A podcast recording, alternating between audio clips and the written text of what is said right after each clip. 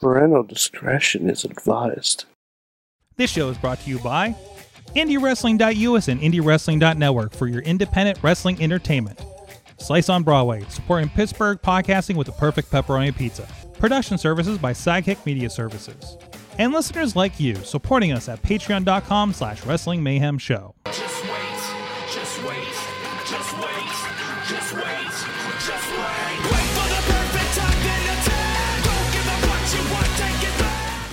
The Wrestling Mayhem Show. Over 820 episodes. We've been talking about professionalized wrestling. I'm Mike Sorg at Sorgatron on the Twitter here in the Sorgatron Media Studios in Pittsburgh, Pennsylvania. Ready to talk wrestling with you as we do. It's the Tuesday night party, if you will. And we got a hell of a crew with us tonight. And very exciting because somebody's getting towed in. Oh, no, no, that's it. There, somebody's getting towed in front of the studio right now. Oh my God, that that they are not getting back to Florida because that's the plates that they were that were on that car. So they are going to be very, very sad, and we'll probably get a reaction shot in, in a while. There's a mysterious person there in that, in that, in that. Uh, I'm sorry, audio people, by the way, but as usually the way. But anyways, we do have with us first from Beacon, New York. He's the only Mayhemmer with a future endeavor letter from the WWE. He is Mad Mike. Oh yeah, Sorg, and I'm wearing my Jurassic Valley T-shirt from Hawaii. Jurassic Valley. Yeah, that's right. You visited yeah, that I went to thing. Jurassic Valley. It was great. yes, I love it. I Oh, love it. Only got chased by three dinosaurs. Three dinosaurs. Mhm. Oh boy. Also with us from Riz Plays Games, the Riz. I'm wearing my orange shirt. It's very comfortable. Um, So you can see yes, him I'm at night. Yes, it's very, very reflective in my dark ass room here. Okay. Uh, but yeah, I, I really want to see the like. I, I went in the corner like when we when we when we like do the post thing here, Sword. Mhm. I went in the corner, just the live shot of that of your angle of the car. Well, wait, just- wait, wait. Hold on a second. So we can do at least this um, situation. So we'll do that. Oh wait, no, though, that would do that, and then I'm, I'm in the we go. corner. So now I can play by play things as it's going. You can see the car is being in the pulled onto the flatbed right now, and uh, and then ducking out of the shot. Uh, first time on the show, but not the first time in the studio. Yeah, I was worried because I like I didn't. I'm like I didn't give her an address. I'm like, oh wait, she has been here before. And Emily Fear is joining us now on the couch in the studio of the Grit and Glitter podcast, uh, and somebody who I follow, I read all the time on Twitter. Uh, um, no, it was great to have you back in. Thank you so much for joining us. Yeah, thanks for having me back. It's uh, cool to join this show. I think I was on twice uh, on the other show to talk about intergender wrestling. So Was it twice? Did we do? Oh, you were on both panels. yeah. Okay. They they all replay and they all mush in my head. Mhm. Uh, I think it was all the same people on both the panels. Right, because it was Badger and Ziggy and Marcus and D. And yes, yes. Uh, so it, those are great, uh, and and so much has happened. So oh no, we were blocking a train with that situation out there. so Oh, no. uh, well, I mean, what are you gonna do? You know, I, we're the last mile in Pittsburgh. with a- Technically, he was blocking that train. yes, because he parked Florida.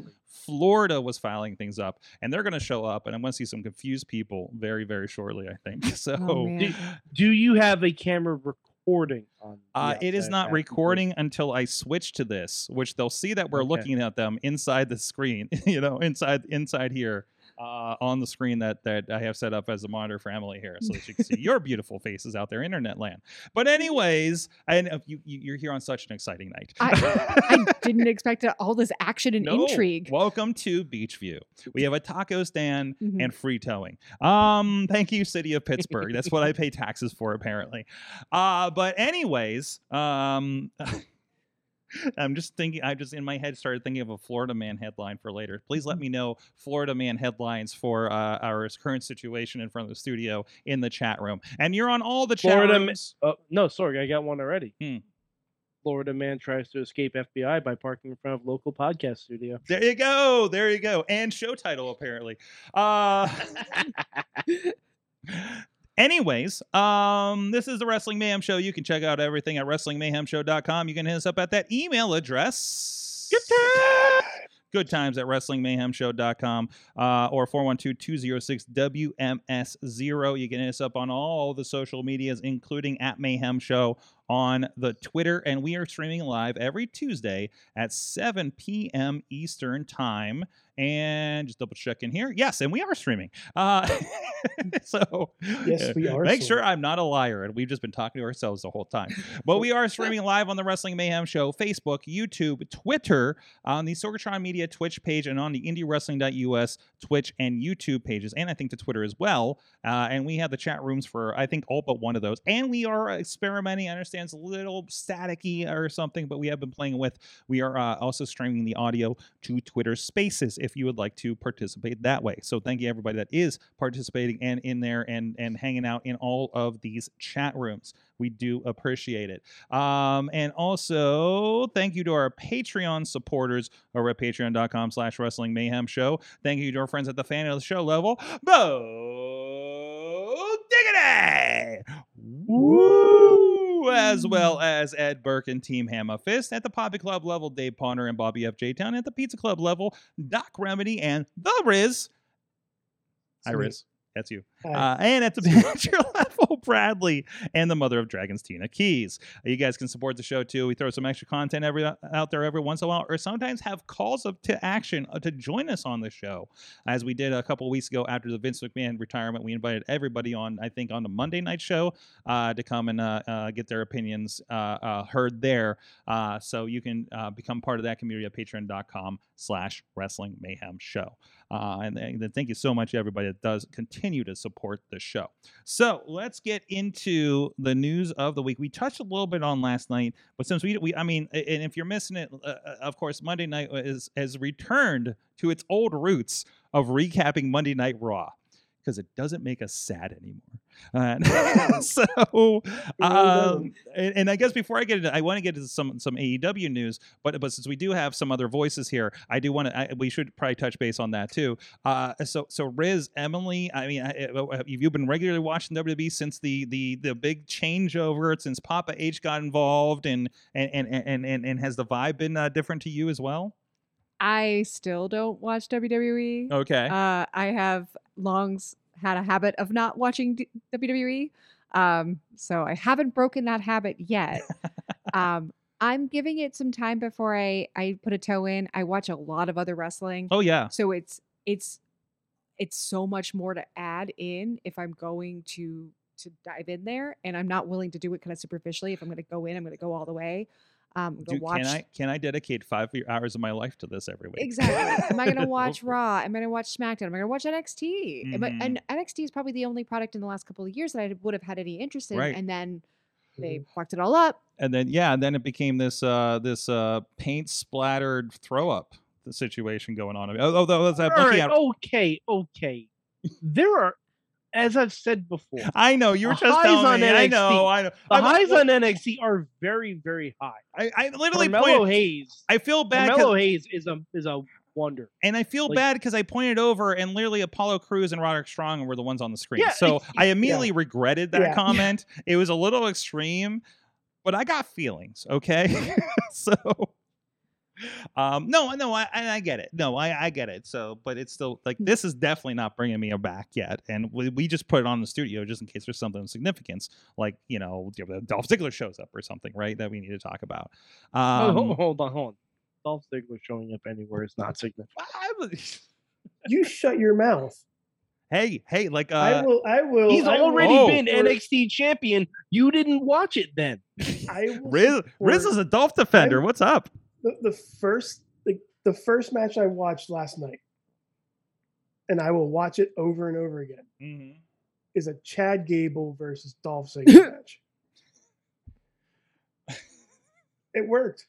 Yes, Those two can like fight anytime, anywhere, yes. and I will watch it. I was talking with somebody on Twitter uh, earlier today. It said like dark horse match of the night was that one for sure. Yeah. Really? Yeah, because it was just you were like they mentioned him, Kent State wrestler, of course Chad Gable, right? And they just like had a match, right? Like they just went at it for a little bit. I just I There wasn't a point. There wasn't a was no point. I don't know.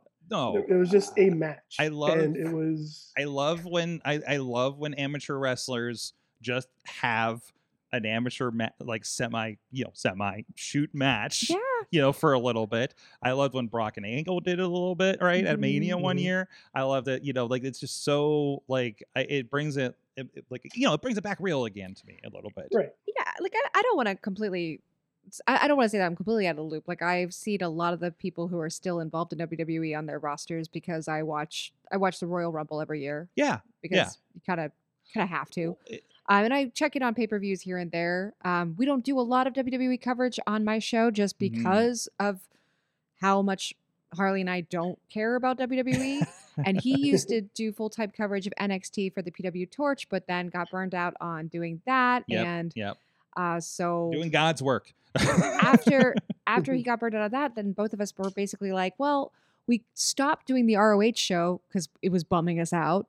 Why do we want to? We've started this new enterprise where we get to do whatever we want as long as it regards women's wrestling. Mhm. So why do we want to focus on stuff that we're not that passionate about? Yep. And we're forcing ourselves to do. And we kind of did here and there. Our early episodes featured coverage on various pay per views and matches amongst the women's division, but it just wasn't our thing. And we were like, we Mhm. don't have to force ourselves to do this. We'd rather dedicate that time and highlight um, people in the indies and and promotions Mhm. that don't have any of that kind of press. And right w doesn't need us to talk about them we don't they got sports illustrated and espn right now exactly.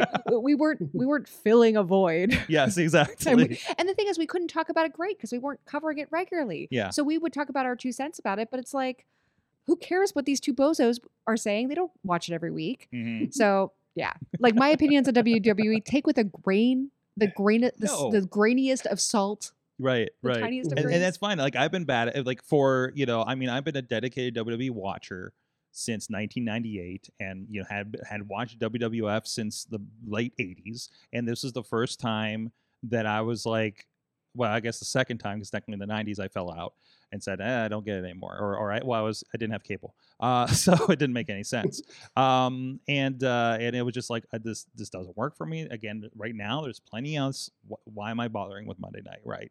um, and these guys have been filling me in.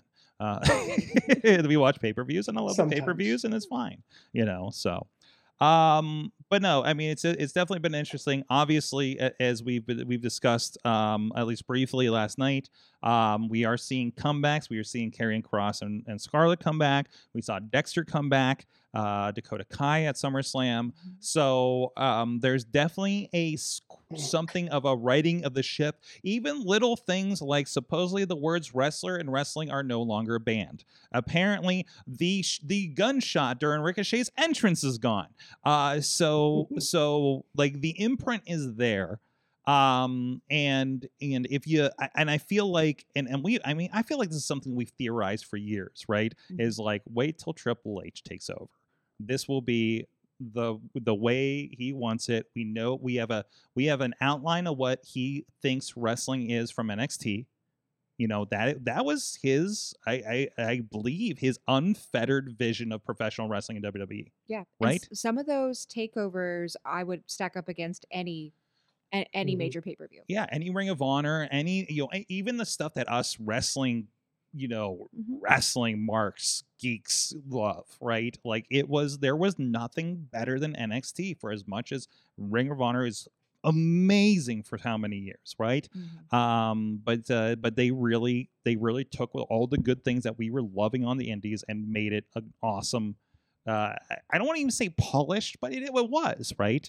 Um but but it had a it had a really cool vibe to it. It was the anti-culture to wwe but you're still in wwe you know kind of thing. Um so I, it was it that, you know now you know, as we talked about last night, we're definitely seeing those little things, even to the point where the parking lot is a dangerous place.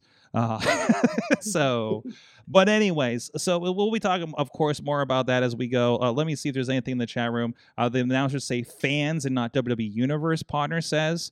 Um, let's see. Let's see. Io Bayley. Uh, EO Bayley and Dakota back on Raw is very good. Um, let's see what else we we we didn't think it would be this soon, right? Mm. Right? And again, what did what did I say? Like like the, when we're first dealing with the Saudi shows, the only ones they're going to bring back to bring down WWE is WWE, Yes. right? And it turns out I was almost right. So the only one who's going to bring down Vince was Vince. Um, oh, and we have updates to our headlines. Florida man stranded in Pittsburgh, still seeking Gator to wrestle. Uh, somebody call Beast Man because we may have a service for him very soon. Uh, Florida man raided by no, that's for something else. I'm trying not to continue the political thing. So uh, let's see. Oh, and it's everyone's favorite librarian who talks wrestling. Hey. Hey. Wait, um, that's Mike.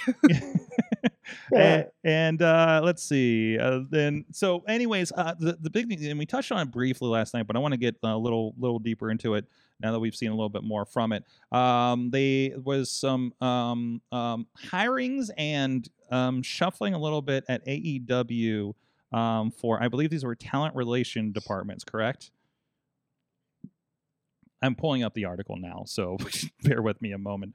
But uh, but uh, of course, we talked about Madison Rayne last night, which I think is a well, and also Madison Rayne still has storylines going on in Impact Wrestling. Yes. I was I was watching last week's episode today, and I'm just like, and she's setting up for a match at Emergence uh, this Friday. Yeah. Um, I'm sure it'll be the last. I don't think she's winning the title. Uh, but yeah, I don't think she's winning the title. Um, I, I was just telling my partner last night because uh, he was watching Rampage from Friday.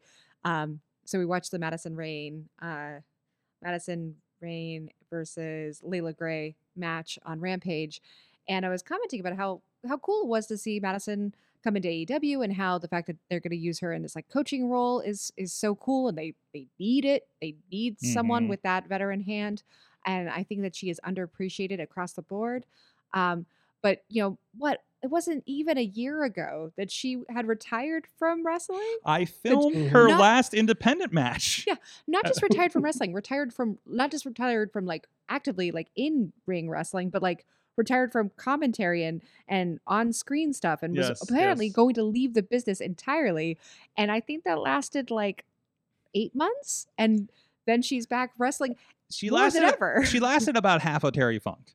Yes. Really? Yeah, it's a it's a wrestling Terry Funk. retirement. Yes. it's a wrestling retirement. It's good to see that that that women wrestlers are not immune to that anymore because honestly, Hmm. a lot of times when women wrestlers retired, they did not come back as actively as that. And at the time they retire at like 28 yeah, you know which is always weird like it's weird um paige talking about being retired accomplishing everything she wanted to already i'm like really right Yeah. you were here when you were like 20 right? It was it, it, and i know it's a different it, it- the business especially wwe the business is different for women up there.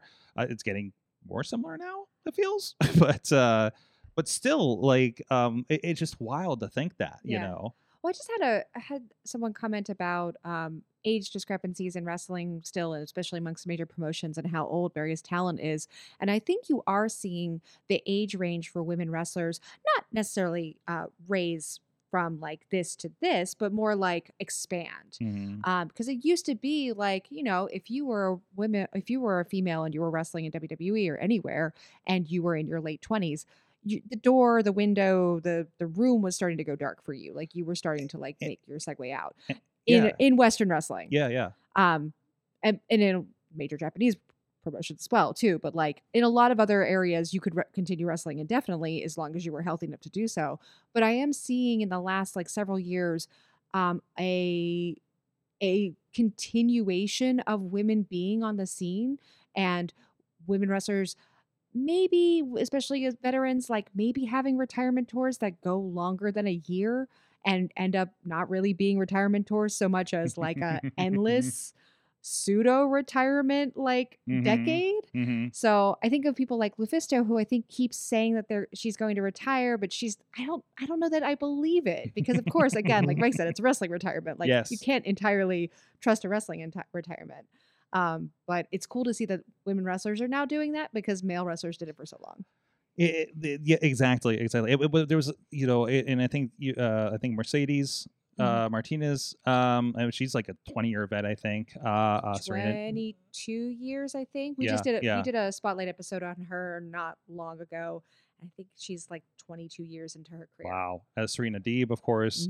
Mhm. Um, you know, and it's good that there's like, I, I, I hate to use the word elder statesman of, of, of you know women's wrestling, but with the lack of a better idea.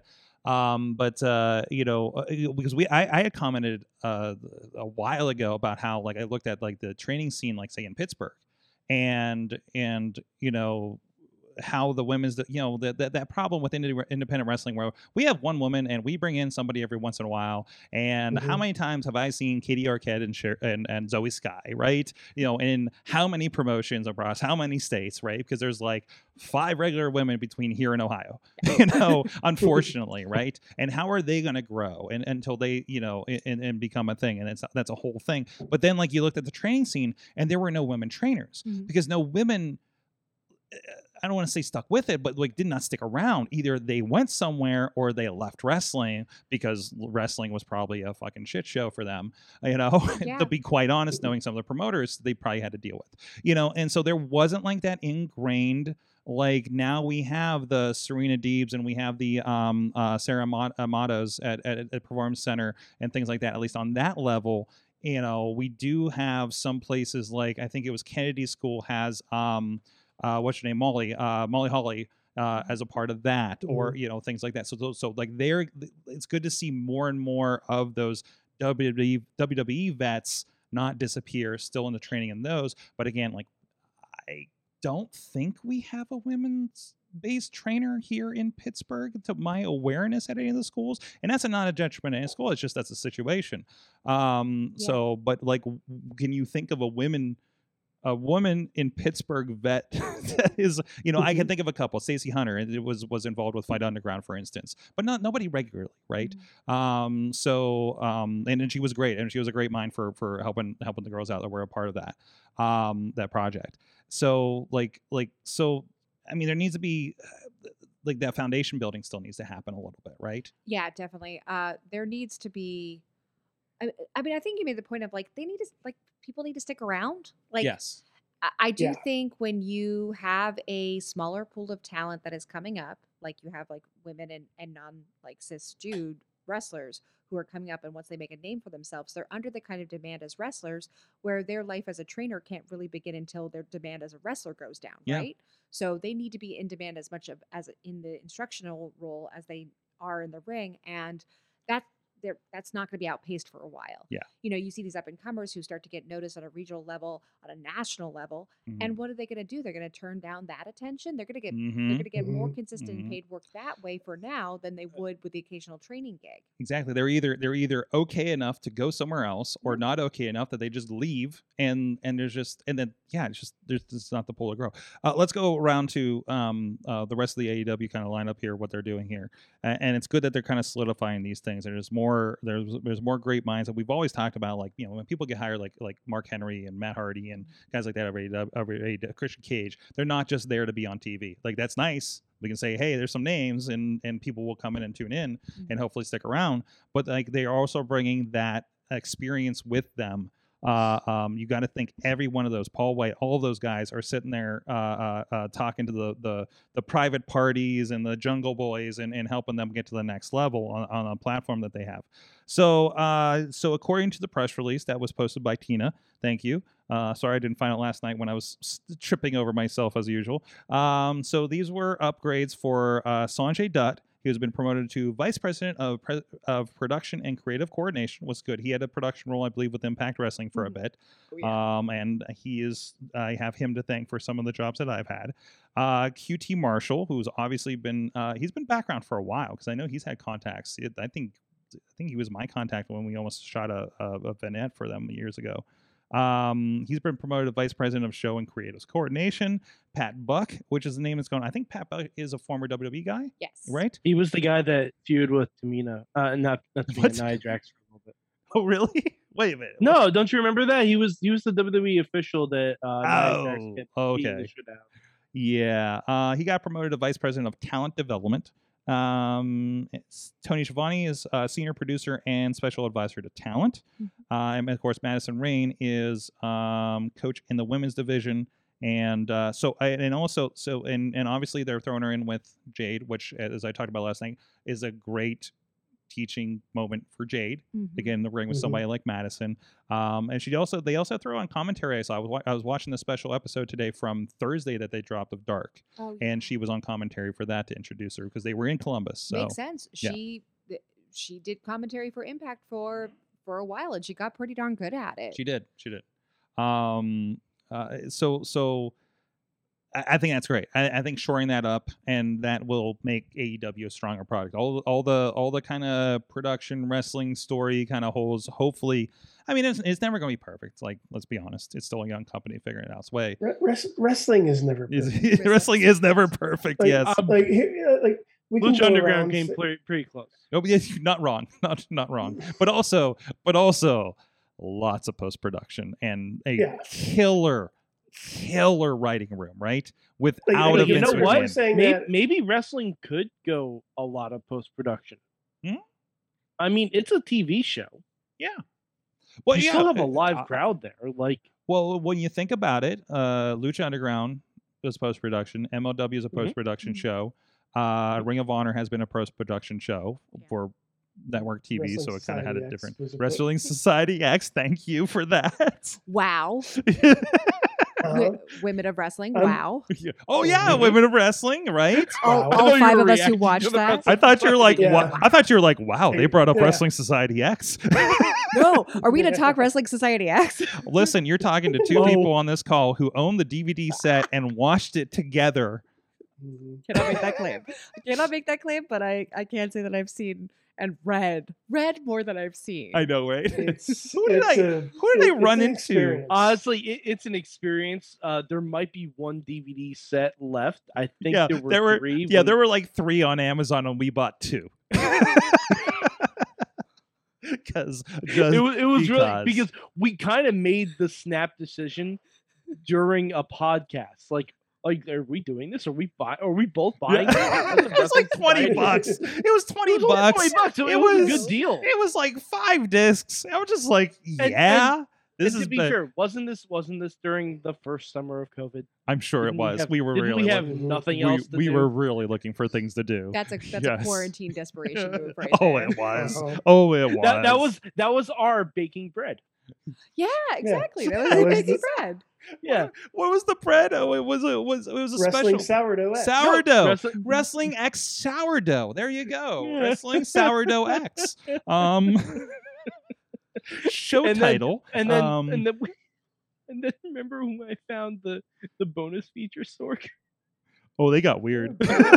yeah, the bonus features got real weird on the DVD. yes, they did. Yes, they did. Oh man. Oh wow. Uh I really need to move on here before we just lose complete um um uh uh line of this thing. Let's see, wrestling sourdough X and captured. Uh anyways, if you like wrestling, if you like seeing people before they get wet on your TV, if you want to see some some compilations of people on your TV, we have a couple of those over there at indiewrestling.us including uh you know hey some guy that looks sort of like ezekiel and elias. We got a best of him over there. Uh shane taylor. Is it Elrod? It might you be. have the best of Elrod? Uh, maybe it was been elrod this whole time. Maybe we never talked to elias. Wait, does the L stand for Logan? maybe maybe. I don't know. Or logan, Logan Schillow's the fourth Sciullo. brother. I'm not sure anymore okay? I'm I thought I knew the guy, and apparently not. Uh, but we got a lot of stuff in there. You can do your research as well over at IndieWrestling.us.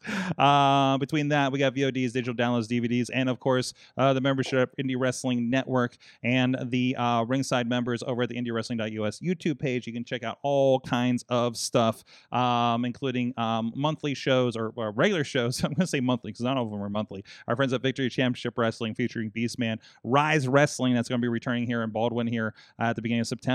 Um, again, you know I love when the Pittsburgh shows are happening. Uh, our friends at Prospect Pro Wrestling. I got two more matches to edit from this past weekend. It's been an awesome show. It's they haven't had a show since May, and I'm so glad to have them back.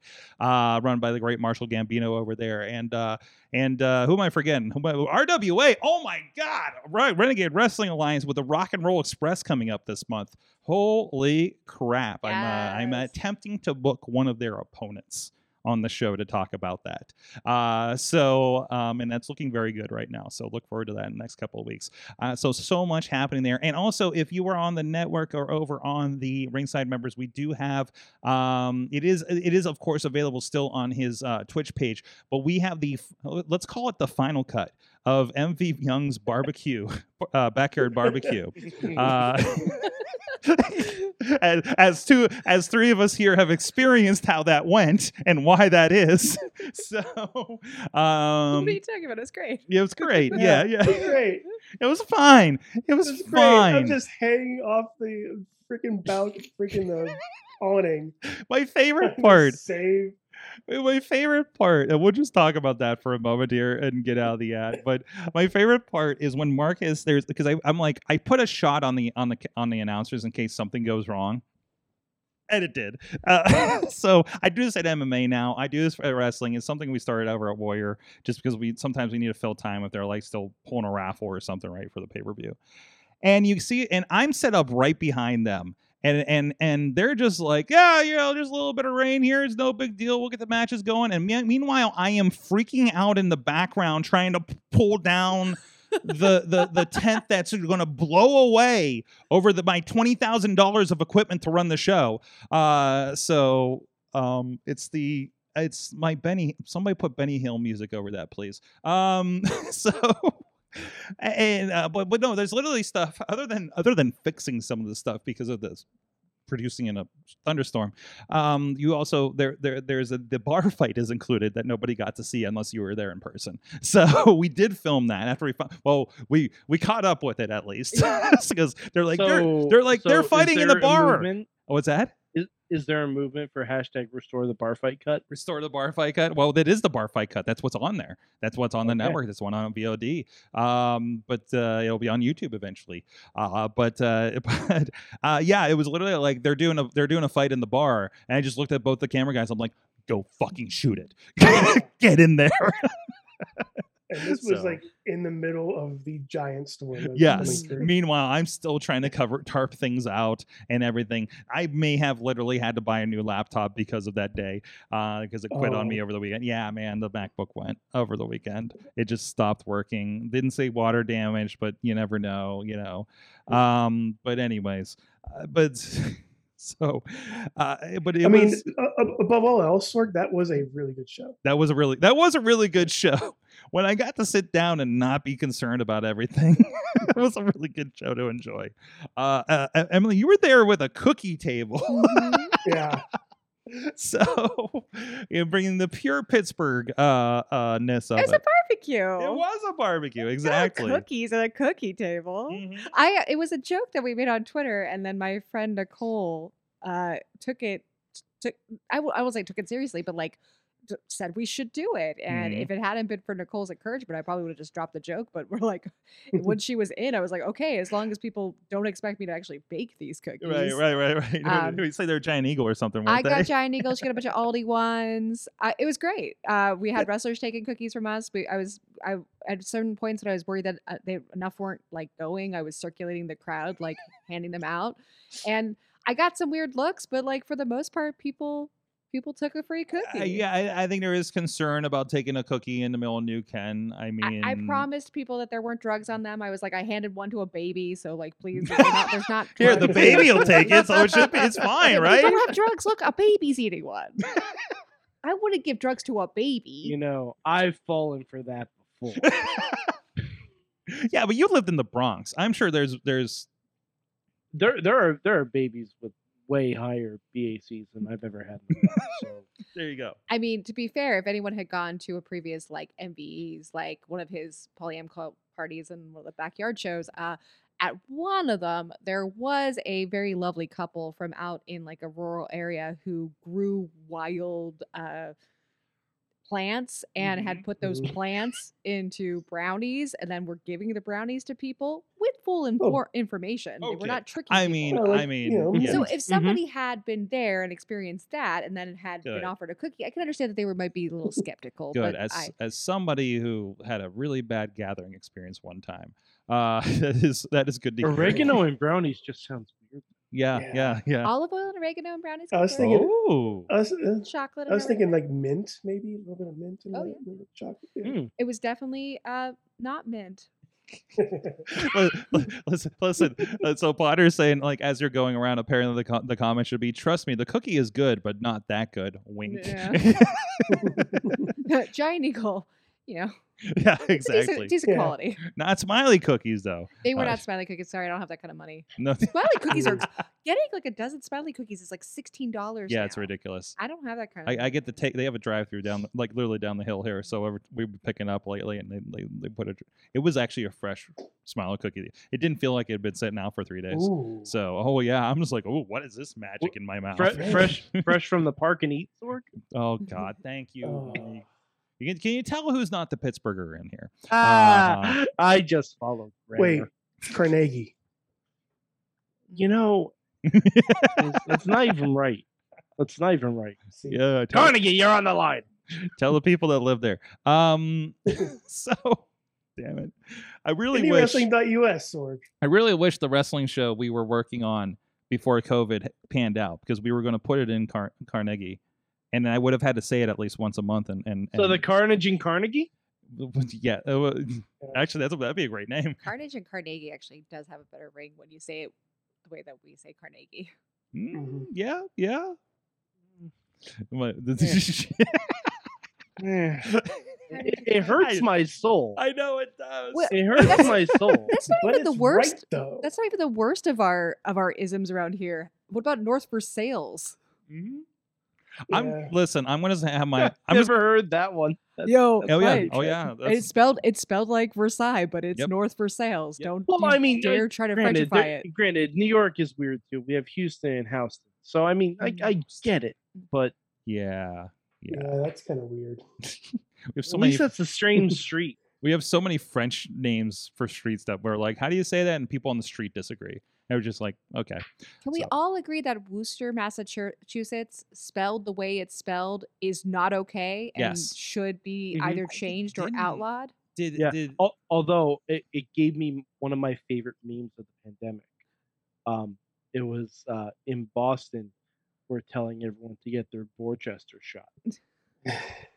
hmm. Hmm. hmm.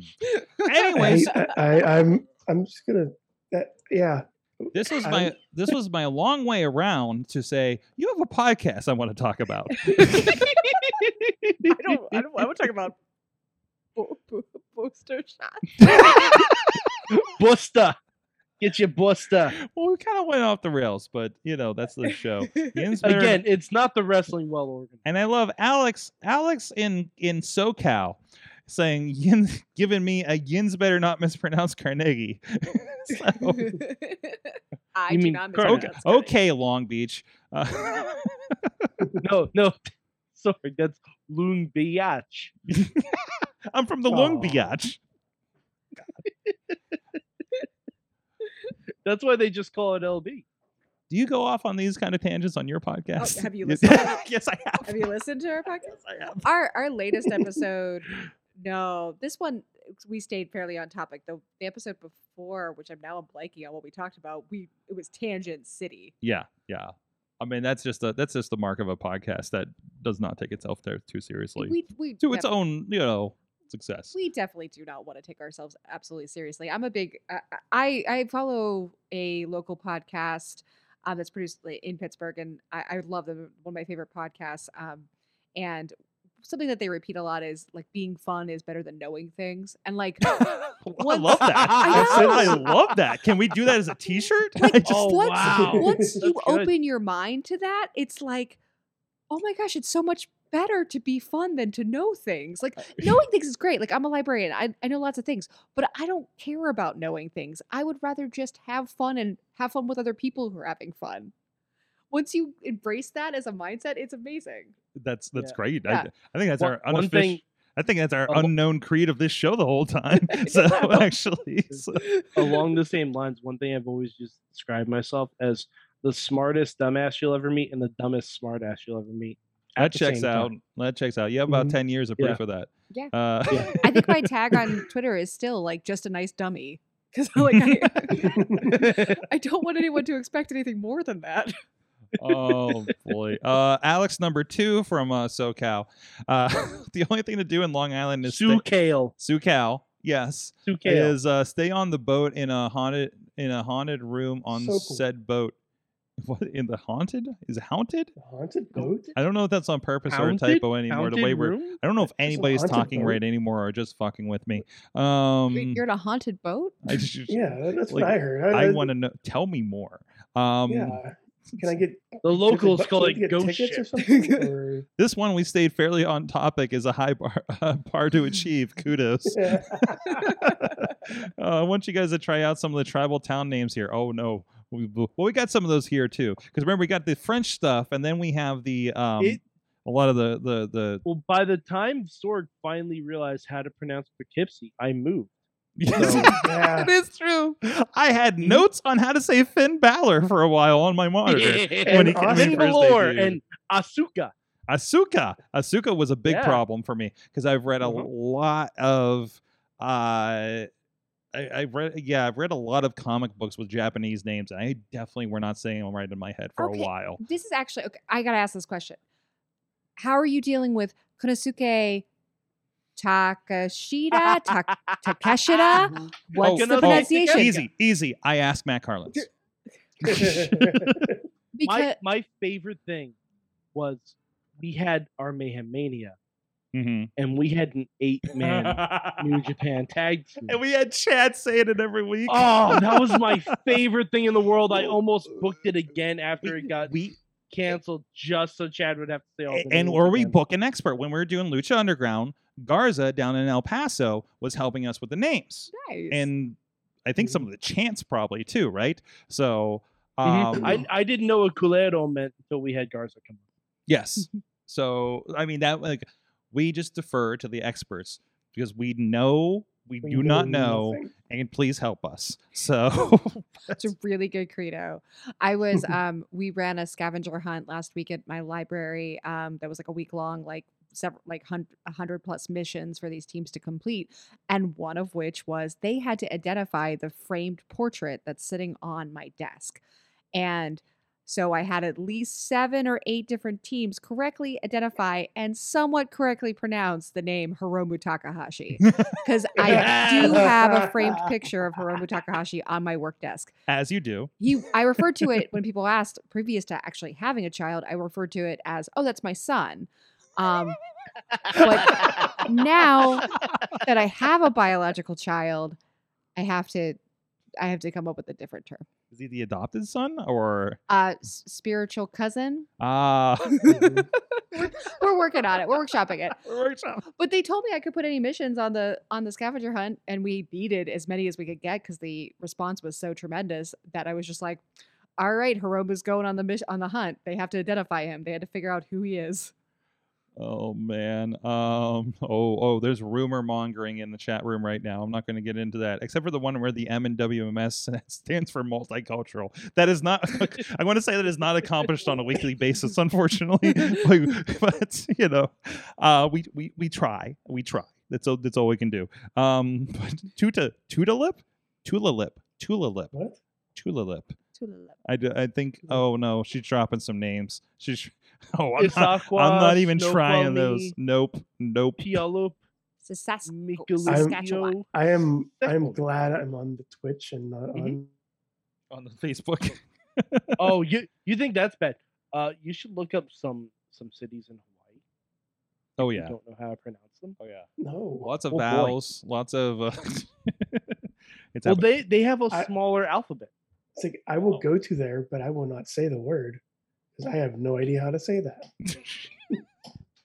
Anyways, um, um, so so you so so Great Glitter it, it uh, is a focus on women's wrestling for the most part, right? Yeah, for the most part. Well, we um since even our earliest days, we uh we span women's wrestling, but we also include like a focus on like non cis male wrestlers Mhm. and um, queer wrestling throughout like the the globe. So like whatever doesn't qualify as like two dudes wrestling is something that might be on our map. And honestly, we even talk about dudes too. Like It just depends. But uh, you you start at a certain point, but you can Exactly. you wander. You're Our not like focus us on women's wrestling and we spiral out from there. But we really have, from the very beginning, tried to dedicate a lot of time and space to just wrestlers of marginalized identities in Mhm. general. hmm That's good. That's good.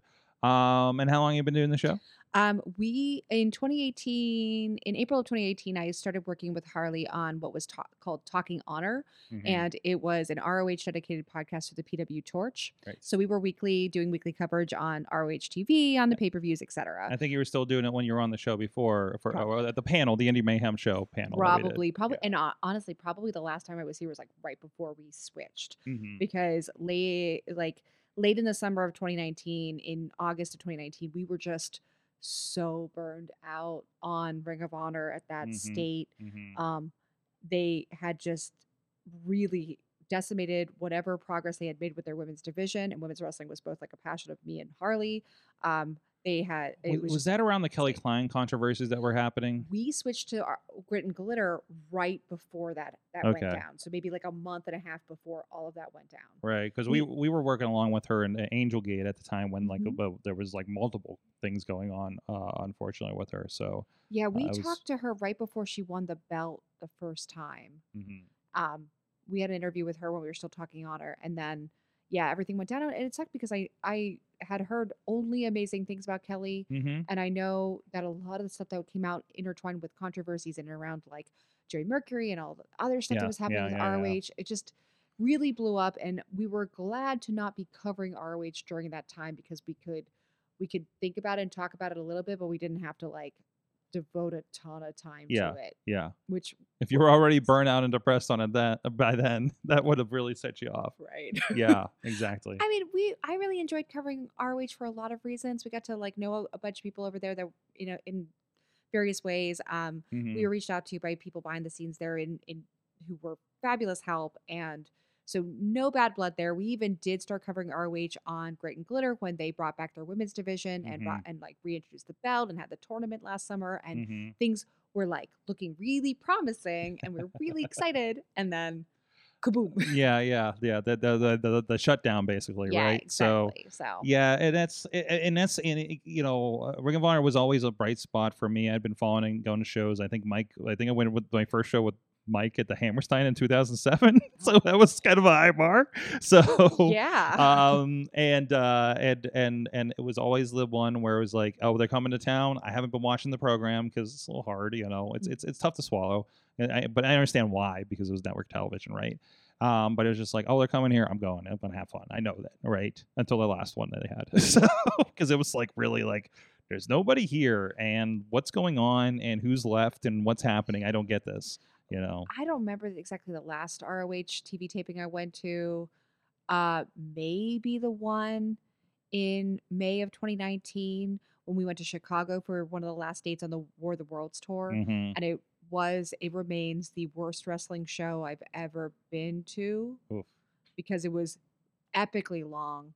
It was, it dragged yeah. insanely. and it was it was for tv they were doing It was for TV. So the TV tapings are always long, but this one I had been to a couple. I had been to several TV tapings at this point, and this one was long by that standard. Were it you- was in this like amphitheater, big uh, sports complex outside of Chicago, um, and they had not filled it even to a fourth. So Yeah, it just felt yeah. cavernous and empty, and it was depressing in all the worst soul sucking ways. And then we're just there for hours. So Just- so you you did you attend the uh six episode taping at Rostraver Ice Gardens in the winter? no, The the would not have survived infamous the infamous night where I think Jim Cornette quit.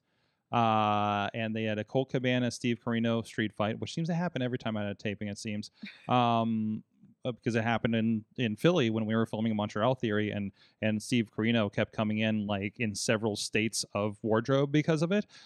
so it's really funny to watch. And uh, but that was that was that. Uh, Corino went to the hospital because like it was so cold when he got thrown on the guardrail, it didn't bend and give or any. So like he got really messed up. Um, a future Elias was on the security team. I remember because we are excited that he was he was getting a little bit of TV time.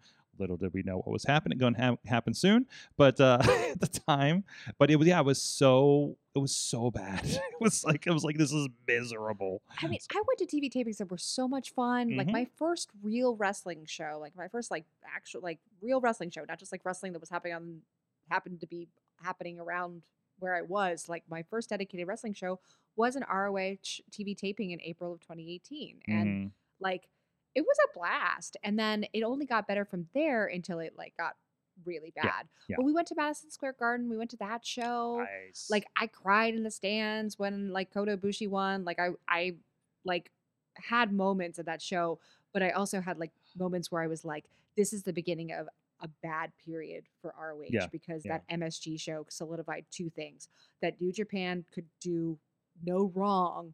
Especially if they had to carry ROH, which they were totally doing in Mhm. that MSG show. It Mhm. was, it was the best of times and worst of times. And then we went to the TV taping right after that in Pittsburgh the weekend later, and it was fine and fun. And we Mhm. benefited from.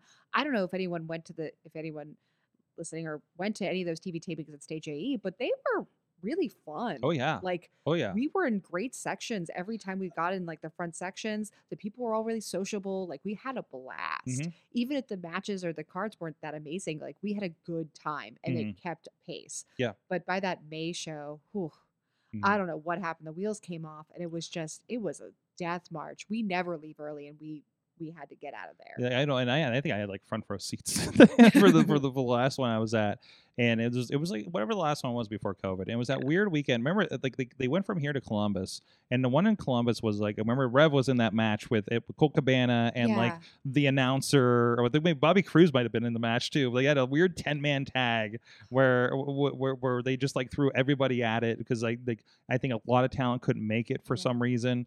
Um, like I remember talking to um somebody that was working there at the time that we worked with, and he was it was is that time where AEW had come up and just take they're like they're like this is last night our light board person is leaving because they just got hired by AEW you know? Like AEW definitely it is kind of interesting and it feels like a, a, a technology corporate thing where AEW popped up rated Ring of Honor for talent and said this is what we can do when we don't have all the limitations Ring of Honor had, you know, be it Sinclair, be it uh, whoever's in charge, whatever the issue was with Ring of Honor Lack of money. eh, or lack of money or funding, yeah, right? And we can do something over here, right? Um, so it, it's, it's weird because it like like you can say AEW is kind of responsible for Ring of Honor's downfall, but now they're propping it up as a thing, you know. So it's it's it's you know, and I know it's, there's almost no way that was the plan, but uh, but it's just how things worked out. Plus COVID all and and, and everything too. So Yeah, I mean, co- COVID, co- I, COVID either expedited the Mhm. inevitable or it right. created the inevitable. But like it, I, I don't know that ROH was going to survive in its, you know, No. former incarnation forever. It definitely was primed to take another, another form. mhm. Um, and AEW was definitely a part of like pushing that evolution along. and, and, uh, noted uh, Alex Miller out there in Cali saying it, All In was an ROH show and it was amazing. Yes, it was ROH. I don't want to say promoted, but I think they kind of gave the reins like it was a Cody and and Buck show, right? Yeah. Like so like like everybody kind of pitched in. the way it was understood, the way it was explained to us by Ian in retrospect, by Ian Riccaboni, Yeah. um, who, if you did any talking honor like journalism coverage, whether you were a podcast or you wrote, he listened and read everything, Wow. like, and was engaged. And if we asked questions on the podcast, if we were like, we don't understand why this happened, he would message us the day after the podcast released and would be like, oh, hey, so I just want to let you know this is this and this, and that's why the decision was made. And yeah, we don't know, and et cetera. And like, we were blown, like, we're two podugs. Why are you talking to us? Like, No, Ian's great. I, I got to meet him at. WrestleCon. He's he's amazing. got to meet him a handful of times Yeah. and just a like incredibly wonderful human being could not love wrestling more could not be a better like ad- like savant of wrestling could not be a better like uh, uh, ambassador of wrestling Mhm. but the way he explained it to us was that um, the ROH infrastructure, all the infrastructure in place at the event, like the media team and everything, including down to like commentary and like being able to like put everything together, all of that was like ROH people, all Yeah. that was ROH infrastructure. Yeah. It was just backed by a little bit more um, personal uh, money from those invested parties like the Bucks and Cody Yeah. and a couple of other sources, but it was primarily it was like an it was an ROH sponsored thing, which made this the events after All Out or All In um definitely harder for everyone to because Ring of Honor couldn't sustain that on their own without that buzz, right? Yeah, like and it, it it, it, yeah, it, and, and again, like I said, it's an all it is a Ring of Honor show. Like you could not get it anywhere except for on um Honor Honor Club, Mhm. right?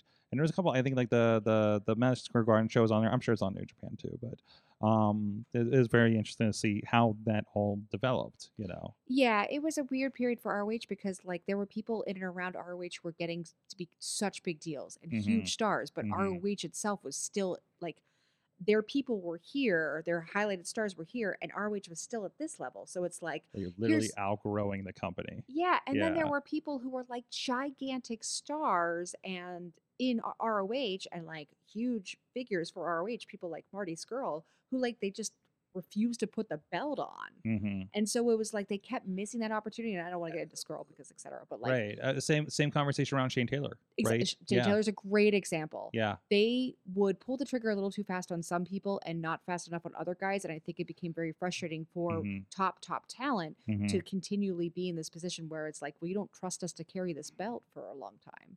Right. And even those who did, like like the Bucks, like they were inevitably going to to do something, make some kind of move because there's only so much ROH could offer them. right right it, it's just yeah they just didn't you know where if you're at uh you know W- W W is always like a biggest thing because i feel like you saw that when people came over from wcw like you know be it a jericho or you know anybody else that came over in that time it was like WCW knew how to handle you know their Hulk Hogan's and things and had the machine for that, but they didn't know how to handle you know somebody that wasn't absolutely on fire.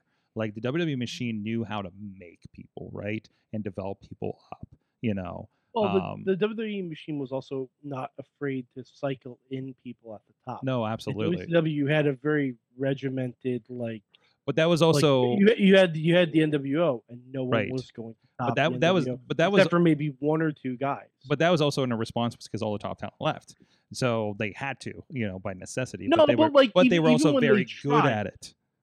But when they tried to Mhm. cycle in people, like I, I know we don't like to talk about Benoit, they tried to cycle him in toward toward the tail end as like a please don't leave us. Yeah, yeah, yeah. Even after they gave him the world title, he left. Hmm Like he decided to leave anyway. hmm It was a, a case of too little, too late for guys like Jericho, guys like Eddie Guerrero, like guys who should have been top guys like Regal, who Mhm. should have been top top talent, hmm but couldn't because of all the brothering that was Mhm. going on. Yeah, yeah, and plus the Turner corporate infrastructure makes things ugly too. You know, um, like yeah, in, in Ring of Honor, they they had Sinclair to answer to, I'm sure. They did. Um, yeah. From uh, at least talking to local reps at Sinclair, they seemed very happy with Ring of Honor for a long time. Well, so uh, I mean, the model ROH basically had for like under Sinclair was you're going to get this amount of money. It's not Mm-hmm. going to go way up. It's not going to go way down. This is the amount of money you're going to get, and you make that work. mhm, And what they did is they produced a easy syndicated product for our for Sinclair to be able to put in their markets and sell TV time and Mhm. sell ad time for. Mhm. That's all they had to do. So as long as they could produce it on budget, that's all that they had an indefinite ticket as long as they were making some form of ad revenue. For and it was cheaper than buying reruns of Friends. right? so Yeah.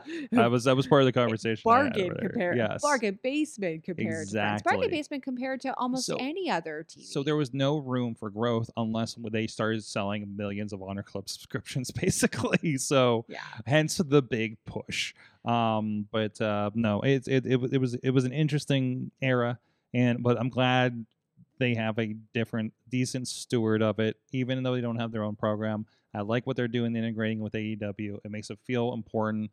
It feels like it honors the history for the most part. For the most part. Yeah. Um, and uh, I mean, and even just seeing Ian and Bobby Cruise and and Caprice kind of like being integrated now and being on that bigger stage. Like, Mhm. I'm just happy for people being on a bigger stage Oh my like that. Like they deserve it. Like those guys are just rocket, right? I want good things for a, for all of that team, and um, I mean, especially Ian. Like, it, the response around it folding, almost Mhm. everybody got absorbed or picked up someplace or given opportunities someplace, and that was really, really important. Mhm. Um, it was clear that there were people in place to look out for those who needed that needed to be able to jump into something else.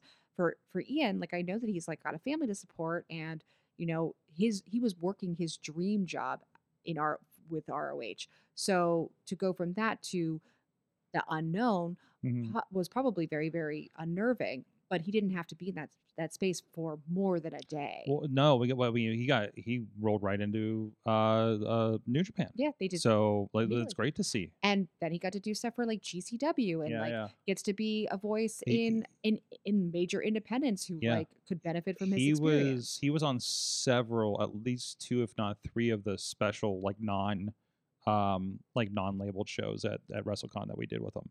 Yeah. And so I was like, I, was, I, walk in, I was like, oh, Ian's on the show. Yeah.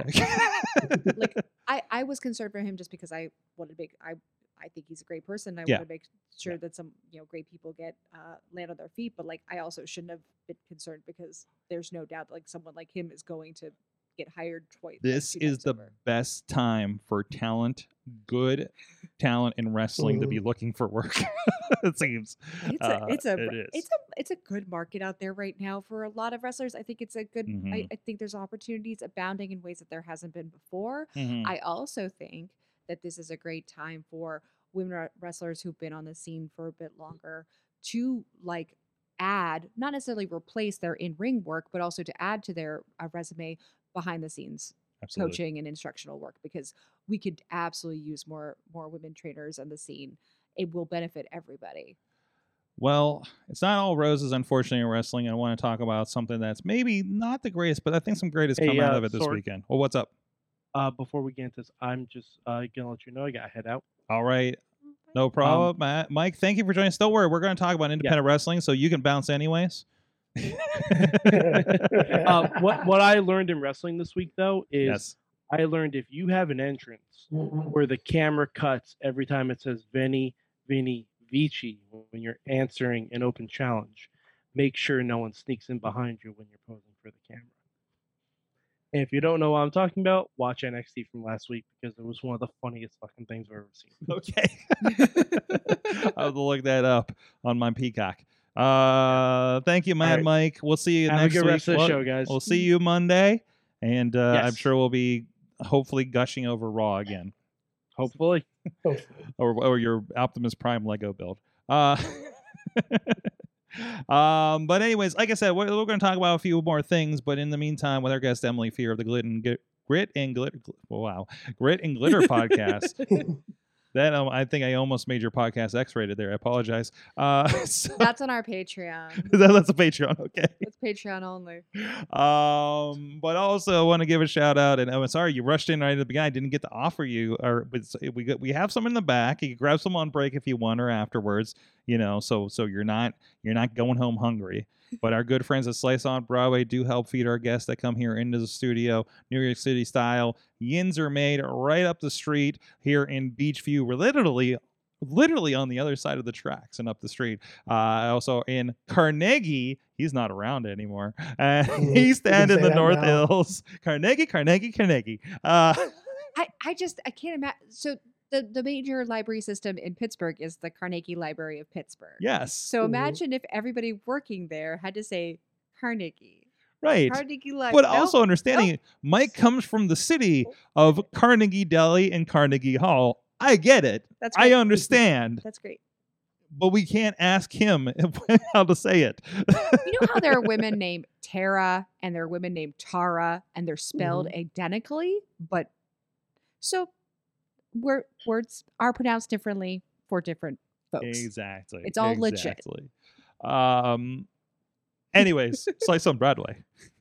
You can ask him how they say it down there in Carnegie uh, as well. Get on the phone, get on the website, tweet him, PGH underscore slice, and say, How do you pronounce Carnegie?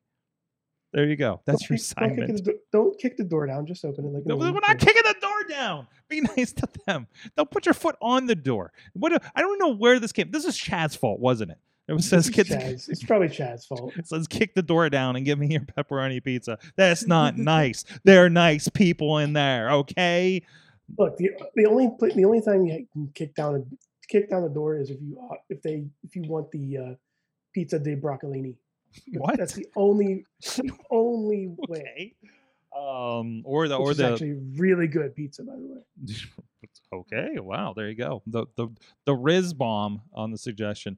Uh, thank you them for supporting the show for over a decade, supporting Pittsburgh podcasting with the perfect pepperoni pizza. We'll be right back in uh, just about a minute or so after this. Sidekick Media Services. We are your sidekick in business for social media, video production, and more. Find out more at sidekicmediaservices.com. We are back, Wrestling Mayhem show. We have the Riz is with us, Hi, I'm back. I'm here. dropping I great. never left. No, he you know he didn't. Uh, dropping great Khali emoticons over on the Twitch chat room on indiewrestling.us. Thank you for that. Um, I, I just love I just still love that that's a thing. Um, you know, I did make emoticons. I, I have at least one uh, uh, Ziggy GIF uh, emoticon I You did, made. That's right. I think it's on the Twitch. If you if you're if you, I still don't understand. If you subscribe over there, I think, or or and, and I think if you're a certain. There it- oh, there there it is. is. There it is in the chat. It doesn't move on mine because I'm using a different chat thing, but but it's a Uh-huh. little. It's that punch thing from when I made that like last time she was supposed to be on, right? Um, and I think there's like a dreidel spinning behind her or something. Uh, what was it? We're I think we're, we're trying to get her on for a Hanukkah episode, but uh, um, anyways, It's five dollars to subscribe. So subscribe to There you Wrestling US on the Twitch. Yes, and you if you and, and you will get those emoticons, and you will get to see all of Pittsburgh wrestling, basically uh, monthly as they as they come out. Even Wrestling Mayhem Show has one. I wrestling, what's that? The Wrestling Mayhem Show. Oh yeah, I uh, just yeah, there- I just put a bunch of emo- logos in there. so that was a I, I was like, well, I just dropped the logos of all the promotions we put in here, and you know, and then I ran out of slots. So you know, it is what it is. Uh, Emily Fear is still with us of the Grit and Glitter podcast. I said it right this time. So- Nailed it. so uh AZ, we it's it's exciting. We're talking about a lot of good in wrestling. Um, but uh, you know, of course, there was a big news item I want to talk about because because this is something we actually talked about on the show. We had Zeke Mercer on, and they were uh, a part of this show. And uh, and I got a message like a like a week before or two weeks before because they were looking for a video producer. Of course, I was I was already booked in the Poconos. Unfortunately, fortunately, we'll see um and it looked like a great card again it was it was um I, w- w- I, I will say I had my I don't want to say I had my doubts or anything, but I had my questions because you're you're it was gonna it, it was called Wrestle Queerdom, and it was um happening in New Hampshire, Mhm. and which that did not connect the dots in my head. Um, so, but I'm like, oh, okay, well, maybe something happened in New Hampshire, if not that I, that I don't know about. And then we started uh, hearing about. I I started noticing on my way back uh, from my own road trip on Sunday uh, that something might have been amiss as I was hearing about talent being stranded. Of course, I was worried about our friend Zeke being up there, but it, it turned out he was on his way back. I saw Kid Bandit was involved trying to help out some of the stranded talent up there. Um, and that was a whole thing. There was a um, Wrestling Inc. even uh, collected a lot of the information about what was going on there as well. Um, so uh, uh, Emily, I know you were talking about this on Twitter a lot. You were you were one of the my sources trying to figure out what was going on. Um, so even to the point where I'm like, I'm halfway across the state, maybe I can help somebody. Yeah. Uh, so I started kind of poking a little bit to see if there was a thing I could do. Um, not that I, could- I don't know, we could have strapped trapped into the roof, I guess, but uh, so we kind of had some equipment with us. But still, so so you know, from what you're saying, I think you followed this probably a little closer than I did. Uh, can you give us kind of like the hundred foot view of what what what probably happened here? Sure, I can give you kind of the rundown, and I'll, I'm going to give a lot of credit to Brian Bell of the LGBTQ in the Ring um, podcast because uh, Brian was on our show, um, that our episode of Grit and Glitter that was released this morning. Uh, Brian was on our show on Sunday. Uh, Brian uh, does an amazing coverage of everything in wrestling that has anything to do with like queer wrestling, queer pe- wrestlers, queer talent, etc. Um, and they had actually they had- had Sally on their show. Um, and Sally was the promoter. Yes. Okay. So Sally um, is a wrestling fan and ran a, a um, Twitter account called Transgraps. Transgraps was doing kind of what Tiger Driver did with, um, but specifically with trans wrestlers, queer wrestlers, and um, organized like streams of watching the uh, various talent. Um, put together a Discord server that became a ve- became a very popular place for queer wrestling fans and even queer wrestling talent to congregate and discuss and share matches, etc. Um, and sometime late last year, maybe early this year, uh, Transgraps announced that they were going to do their first show, and that was going to be Wrestle Queerdom, taking place in August of this year in New Hampshire. So at first, this seemed really promising, um, really exciting to have like what was going to be a very like queer fronted, trans fronted show. We we've had um Effy's had he's going on his fifth big gay brunch. Mhm. Um, there's been a, a you know, handful or maybe a dozen or more um, either promotions that are kind of more dedicated to queer talent or um, shows specific shows that have been ta- uh, geared towards queer talent. But this was trans forward, which I think is is still such a a new uh, thing in wrestling Mhm. that that was exciting to have Eh. something that was going to be that that forward. and becoming something bigger. You know, obviously Nyla over the last few years, and, and and and Giselle Shaw from Impact Wrestling uh, coming out as well. Yes. Um, you know, has been been incredible for that Yeah, for that movement. And and then talent announcements for Wrestle Queerdom started coming out, and it was like ridiculous. Like Mhm, Veny from Japan, Mhm. mhm, um, Candy Lee from New Zealand, mhm. um, Giselle Shaw got announced, Sonny Kiss got announced. There were there were so many names popping up on this on this roster. You had um, you know, you had rising and and increasingly in demand talent from the independents to people who are like signed with major companies who still can contract out to independents. Mhm. So it was it was good, but it was it was too good to be true yeah. in my Right. mind for Yep, two very good reasons and something that probably like anyone who's been I mean I'm not I'm a mark I'm just a mark I'm just like a, a, a I'm just a dummy right like I'm a Mhm. dummy who likes wrestling but I know enough people and I talk to enough people and I pay enough attention and I read wrestling history enough to know that the first question in my mind isn't like who like you know are they going to sell enough tickets Mhm. because Mhm. probably not Mhm, not in New Hampshire. mhm. Um, they'll sell they'll sell a decent amount. And what did they stream on? Were they a pay per view? Were they on IWTV or? They streamed on an app called Looped, L O O P E D. Um, so you had the you had to buy the pay per view through Looped. Um, it's a I guess a kind of a newer service, and I was skeptical of that. But you know, Maria Kanellis and Bobby Cruise's new promotion, uh, Women's Wrestling Right. Army, they're streaming through Brand Army, which I had also never heard of. So I think people are just kind of experimenting with platforms. They're also involved with Pro Wrestling TV as well. Uh, Mm, so I, I don't- so I don't know if it's just a non-exclusive thing, but I know they're on there as well. I But think it's yeah. I um, I, think it's a shared deal now, but I think Yeah. on Brand Army you get like because with Brand Army it's like a subscription type thing. You get things first. yeah, Um, with Looped, I'm guessing it was just the the best uh, like the best percentage deal that that Sally who is it this uh, looped the virtual venue? yes. Okay, because Yeah. it looks like a video chat situation. It kind of looks like a what's the ser- cameo type thing, okay, but it's but you can do like live performances through there. okay. Um, so things started getting a little sketchy. Like in about a, about a month ago, there Mhm. was your typical social media drama of people like pushing up against um transgraps's like desire to speak for the community. There were wrestlers and fans alike who were saying like, you know, you don't speak for all of us. Like that's pretty like arrogant to assume that like your show is the like voice of the community, etc. But there was still, you know, largely a mobilized um, support for it because people wanted to see this and fans were excited for it, especially queer wrestling It was, fans. a, it was a net positive.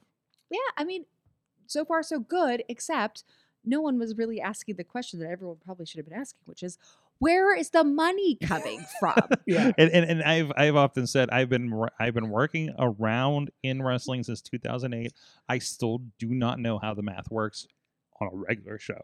Not a- you know, and let alone a show that has the names, The right? Names, So, flights. Yes. Anytime you have even a single wrestler on your card that is doing an international flight, and if Candy Lee wasn't already still local, if she wasn't already still stateside, if she had to fly in from New Zealand, Mhm. then we're talking at least two international flights there and back. that's, like, even if you have more than one- that's more than a wrestling show. That's more than a Typically. wrestling show. yes. Um, so it started to become one of those things where, like, in the weeks leading up, like, I don't know enough people who are asking that question outwardly, but a lot Mhm. of people in the like days before the event were starting to to like privately and discreetly say, "I don't know what's going on. Like Mhm, I don't know how this is going to happen." mhm. So it kind of snowballed from there. The card got bigger, more talent got booked, more matches got announced. There was dates and lo- there was date and location and ticket sales. Didn't they get and- delayed? Weren't they supposed to be earlier or something? I'm not actually sure about that. Okay. Maybe, but I I don't I don't know. know. uh, Some reason that popped in my head that there might have been something like There's that. so much insanity to this story that Mhm. that is the least interesting thing, right? Yeah, right? Like, like, like we can go. Like, I was listening. I'm like, it's like when you're younger and you have like, you can just grab all these pieces of candy. Like you can Mm. do this and this and this and this. But now that you're older, you're like, I can't afford any of this. yeah. What the? F- how? What? Like um, like like Candy Lee and and and people from Japan and and it's like, that's too much. hmm Like that, that's way too much for a startup for something like this. Yeah, and I mean, most of these wrestlers were coming from out of town, hmm so that Mhm. meant not just booking fees, but hopefully transportation coverage as well, if not also a, some form of accommodation. yeah, yeah. Um, and we're not talking about somebody. We're not talking about even a money mark. We're talking about just a very enthusiastic and engaged trans wrestling fan who had never run a Mhm. show before, never run any kind of promotion, had no had no connections to the wrestling industry, was just a really avid fan who had made a community online, Mhm. which is cool and awesome, but that doesn't She should have been looped in with somebody who was a promoter to help them not make the the greenest of mistakes, or right? Like, Like, or use your support base and whatever little money that you have and sponsor a match through another Mhm, promotion or mhm. sponsor the wrestlers that you that you want to see Yeah. out Yeah, there like there yeah. are a billion different ways to do this without taking on this enterprise yourself. And okay if you want to do a wrestling show first and foremost no international talent no one who Mhm. requires No. flights. Don't require a single flight f- person on your show. For your first show keep it as local as you ostensibly can. Mhm, regional fine. Mhm. um also like See- you said like coordinate with people who know what they're doing. Yeah, we have someone on our correspondent team who runs CFU Combat Fights Unlimited. And when he did his first show, it was very much the kind of thing where he had the ideas, he had the booking, he had the, he had the booking ideas, he had the like he had enough understanding of it to be able to to put together the idea competently and to start Mhm. reaching out to talent and do Mhm. aspects of that.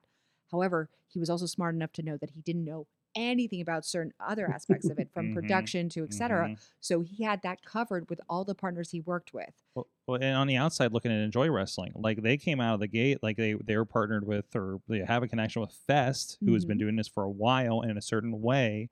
And and and I always say I consider I consider Enjoy the like Pittsburgh Fest wrestling.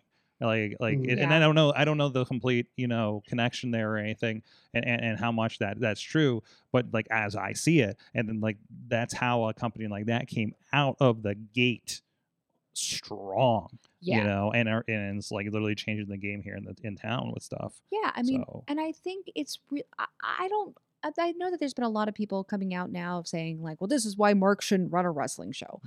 I mean, No. no, that's not actually the lesson we need to learn here. No, no, no, no. The lesson we need to learn here is that first of all, individuals, one person shouldn't run a wrestling show. It Period. should be, it Yes. should be a team. yes. Also, money. Yes. You just need money. You know what you don't have? When you have a lot of money, you don't have problems because you can throw money at it. There's there's two things I have heard repeatedly that I take to heart when considering as we do float the idea of a wrestling mayhem show, wrestling show. Uh, but the idea of you have to have all the money to pay for the show up front, regardless, right? And also, don't don't get in the wrestling business. Uh, what was it? You know, was the what was it? The easiest way to to to lose money is to start a wrestling company. Yeah. Uh, so you know, like nobody's nobody's getting rich off this Yeah. stuff. So No. See Wrestlicious. You see- see- yes, exactly. oh my god, Wrestle Oh, Wrestlelicious. Uh well, I mentioned that we had done a spotlight episode about Mercedes Martinez and I had never heard of Wrestlelicious. And then we delved into uh Mercedes Martinez's so Mercedes Martinez has always performed as Mercedes Martinez, always in Mhm. every promotion, every iteration in Mhm. 22 years, Mhm. except for in Wrestlelicious. When was she there? She was Maria Toro. oh boy. Yeah. Oh boy. What Yep. just hit? It was a bullfighter gimmick, Oh and it's every bit as bad I- as you remember that. would Oh assume it is. We, you know how much we loved wrestling. We, we we did our own Oh. Wrestlelicious raps on the show. Re- Wrestlelicious is the type of terrible that I can get I behind. know. Uh-huh. I know, right? I mean, like I, I have a guilty pleasure for WoW, so like I'm not judging anybody. yeah. Um, but yeah, so the, the situation over the weekend started snowballing really on Friday when it was just a lot of collision of things bad optics transcraps um aka sally was tweeting out about veny staying in their home and that was weird because not that like people who Mm. promote don't have talent stay with them like that happens all the time in the independents and as long as everyone's consenting and cool with it it's fine but like you don't necessarily have the promoter out there like tweeting about it and talking about watching them sleep Yeah.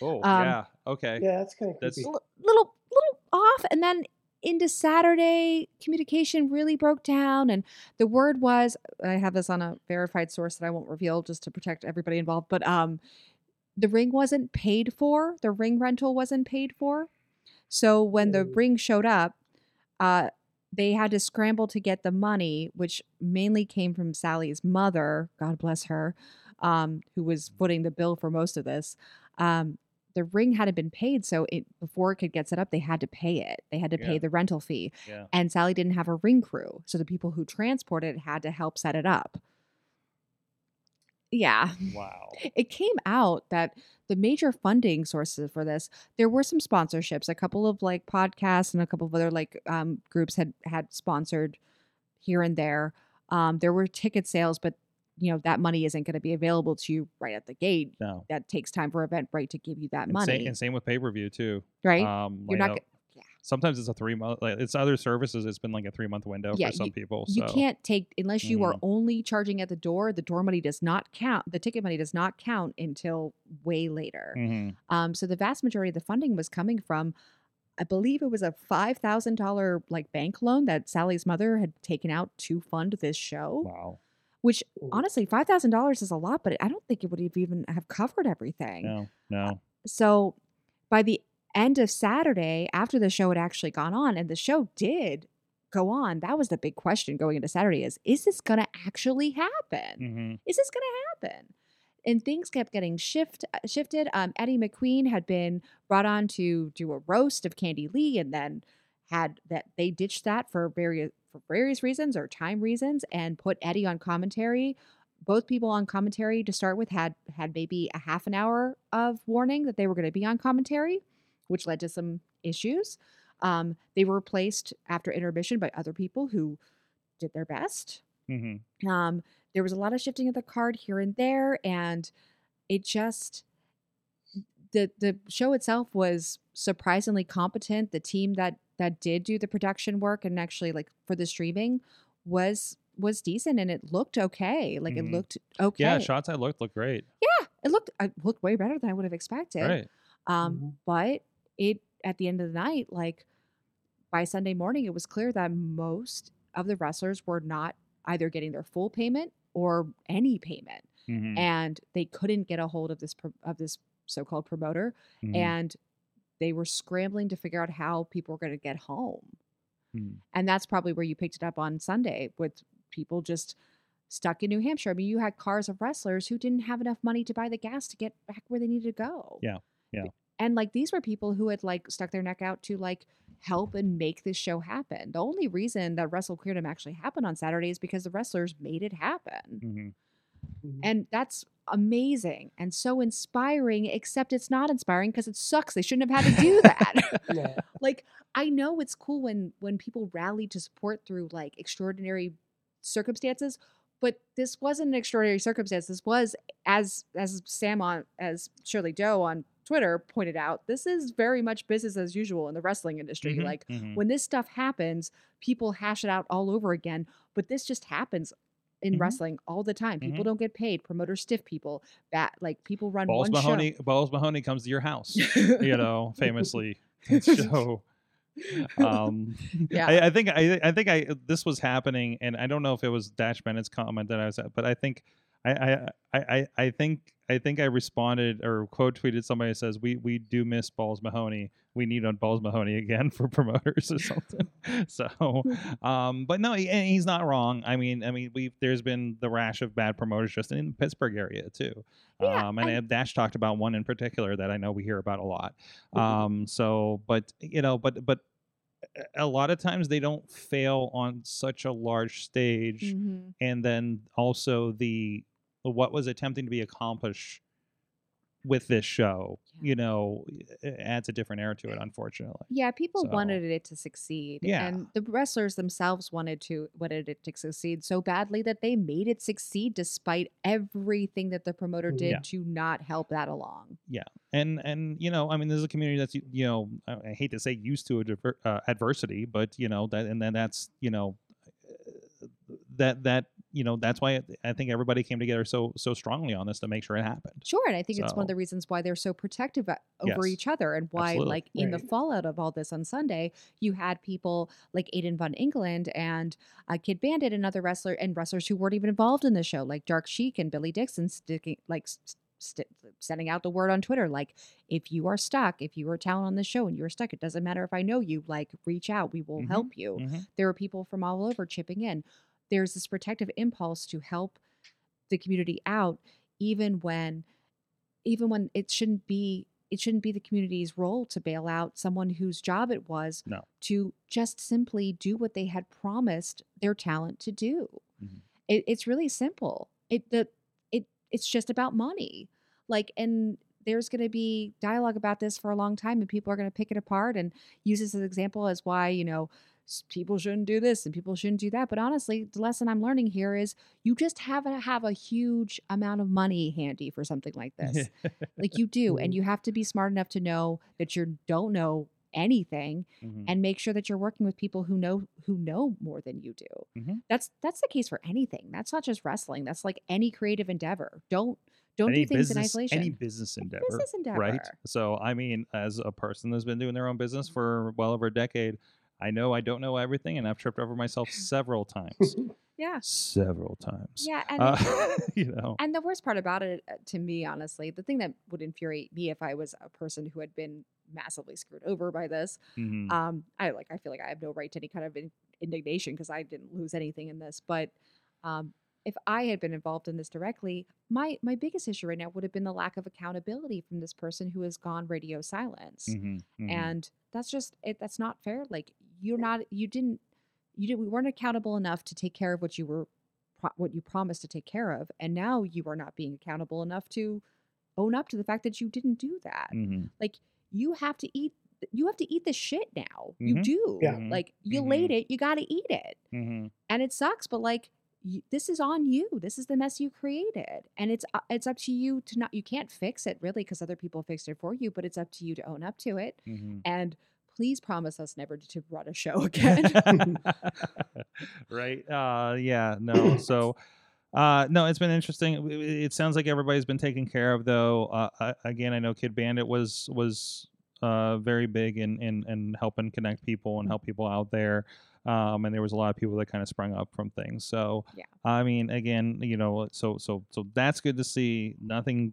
Nothing bad happened to anybody, you know, trying to get home or anything. I keep so- thinking like, what would have happened yeah. if there had been an injury on the show? Right. Oh, I don't know. What is the yeah? what is the athletic commission like in North North New Hampshire? I think it's a lot more loosey goosey than it's here in probably like- Pennsylvania because, like, in Pennsylvania, yeah. you can't you can't even look at a ring unless you've got a doctor on the I way. I know, I know. Well, you know how many shows I've been? It was like, oh, we're going to delay 50 minutes. Why? We don't. Doctor didn't make it yet. I was like, ah, jeez. you Yeah. know, So, um, you know, it's it's to that extent. You know, um, yeah, you know, and, and it's wild. And we go to like Detroit, where it's like you're doing what with light tubes, you know? Um, so I'm just like, excuse me, you We've know, got a school We're nurse in the put- background. It's fine. Yeah, yeah. I'm just like, Like, I need gonna to put it on a printer, and it's like, it's it, it's we're gonna surround the printer in light tubes. yeah, yeah. and, oh you know, man, just- thumbtacks. Don't oof. worry, it's gonna be fine. like th- I saw stuff I've never seen before, and I've been to how many gathering of the Juggalos? Um, so shit, that show. Oh my god. Uh, anyways, um, uh, oh, I'm sorry, I'm I'm having flashbacks. Um, uh, I, I- y- yeah. So, um, no. I- So I, I- I'm hoping it's a teachable lesson for everybody, and for anybody out there thinking about their own wrestling show. There's a reason we haven't pulled a trigger on that. So, like, like I've often I've often said, and I've joked to like some people around me in the in the in the in the industry. I was like, you know, if I, I decide to run my show, I'm calling you, right? You know, like people have done this for 20 years. Sword. Yeah, so Sword Stock 22. I find So- I find things like this really good reminders of why I, I don't want to do anything beyond Same what here. I do. Same here. Same here. Just like I think I'm at the edge of this. I don't want to take a bump in the ring, and I don't think I want to be responsible for the money for the show. I Right. just Like, like I don't I- think that's uh that's like works for me. There, there is a part I- of me that wants to do like one day of training just to like remind myself, like, no, you're You got to take the bump, you're right? too old. Like, have you ever have you ever taken a bump, like a Uh, proper bump? No, not a proper bump. Oh, it saved my life knowing how to do it. so, but it's also reminds me to not. Uh, I, I'm not like, man, I wish I could be in there. It's like, oh no, I don't. No, No. no, I'll, I'm good right here, ringside. I'm, I'm cool. You got I'm in the alright, ring Yeah. one time. yeah. I, that's it. That's all. Oh wait, when That's we did the commercial, right? When we did the commercial. That was your only time in a wrestling bumps. ring. Uh, I didn't do any bumps. There was wrestlers surrounding me. At That least was it. Matt Matt rolled around in the ring for that one that around. one thing. Yeah. Stay there because I don't belong in there. You're just like I'm just like Just this is not my there. world. Like, so- yes. Like, I barely see over the ropes, so you know, I'm just here on the outside looking in, and you know, just watching it, watching the TV, watching the show. yeah, yeah, yes. I would, you know, we, I'm glad that we can give Riz the experience to be close enough to know not to get closer. Yeah. It's like I'm barely doing this right now. and this has been a decade project. So, Yeah. One hundred percent. talking on the internet and at least one awkward conversation with Dalton Castle and RJ City. Wait, together? Oh, Together. yes. Oh, That's a we'll bring this up. that's Uh, awkward. That's a I'm going to bring you a video later uh, Yeah. of, of this Yeah. situation. wow. I sent Riz to The do interviews. at IWC one time. He talked to those two. Uh, uh, Shane Taylor was uh, doing something goofy with his shoes off, and the promoter told me to take it down. Uh, you interviewed Pete Dunne and Mandrews before anybody knew who they were, Yeah. right? Uh, I'm like, we're just like, who are these kids with all the pimples from the UK that are hanging out here? Your friend Um, Bobby Fish. uh, Well, Bobby Fish, of course. Um, hmm. uh, but uh, yeah, yeah, you you had a you had a quite a time there, and he just absolutely that got was- roasted by Dalton and RJ, Oh my and God. basically what I consider the pilot to Hey EW. Um, Pretty much. so uh, we'll, we'll we'll we'll we'll share the video with you afterwards, Emily. It's uh it's I- quite a sight. I'm I need to, to I need to see this. and then we find out that Riz has the same birthday as RJ, And and they're good Twitter friends. And then every time I talk to RJ about and bring up Riz, and he's like, I feel so bad for that kid, what we did to him. He then called you. He then called me a potato. Then he called you a potato. Yeah, yeah, he did. yes, easiest interviews. I just have to say hi, RJ, and he takes it from there. Um, but Yeah, so, anyways, um, look at the time. Uh, it's almost pumpkin time, so let's uh let's uh let's wrap things up. Uh, uh chat room. Pump, pumpkin times. Uh, Sorry, that's what I say on AEW because the one guy has to leave like at eight o'clock on the dot because he's got a kid to take care of, um, and put to bed and stuff. Uh, so so I just call it pumpkin time. Um, but anyways, uh, uh, it's been Pumpkin and it's been a long it's been a long day with a lot of activity and at least one instance of the police. Okay, so um but uh chat room please let me know what did you learn from wrestling this week and we'll go around the horn here riz let's start with you I learned that um, in this new uh, finangled world of wrestling, to never walk in mid uh, wrestling show.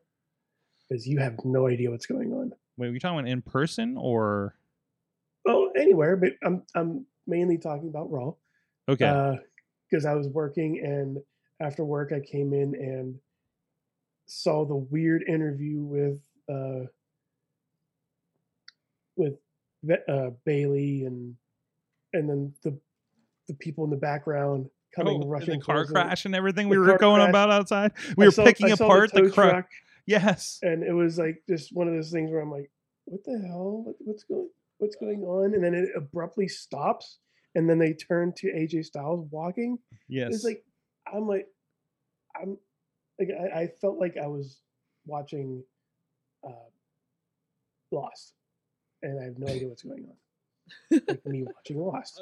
So so we talked about this a lot last night. There were these Easter egg things happening in the background, like they're interviewing Kevin Owens after he, he beat up and sent Ezekiel to the hospital, and there's like there's there's Doudrop and Nikki Ash in the background, and a car has been crashed into the median, and there's like security and police around them, and they're like pointing and whatever in the background, and nobody is addressing this.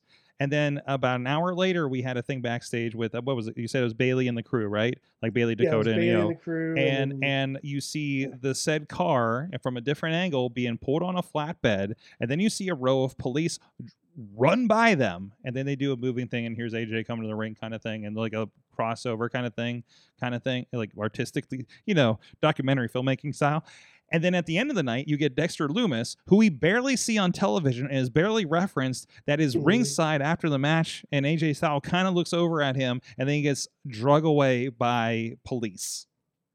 And no other reference to this other than they put better clips online. And it is, and you know what? I, I'm- want to point out something. yes, Putting better clips on there oh, kind of ruined it for me. It ruined it for you. Like, like the Dexter stuff, I they do want, anything with the car. I want the, I want the, full, I want the, the image of him far away yes. for some reason. I want that image more, like uh, far away and like blurry. Yes. I don't yes. want the perfect image of Dexter Lumis. Okay, okay, I got you there. I got you there. So, so to the point where because we had Matt on, he was with Wrestling Inc. and and he was talking about how, uh, uh, like I love that. Like even and I got these in my in the newsletter this morning, um, where um, and let me switch this over here. Like literally the literally the top headlines for Raw last night were WWE viewers puzzled by backstage parking lot mystery. Parking lot mystery leads to surprise return on WWE Raw. You know, just like what?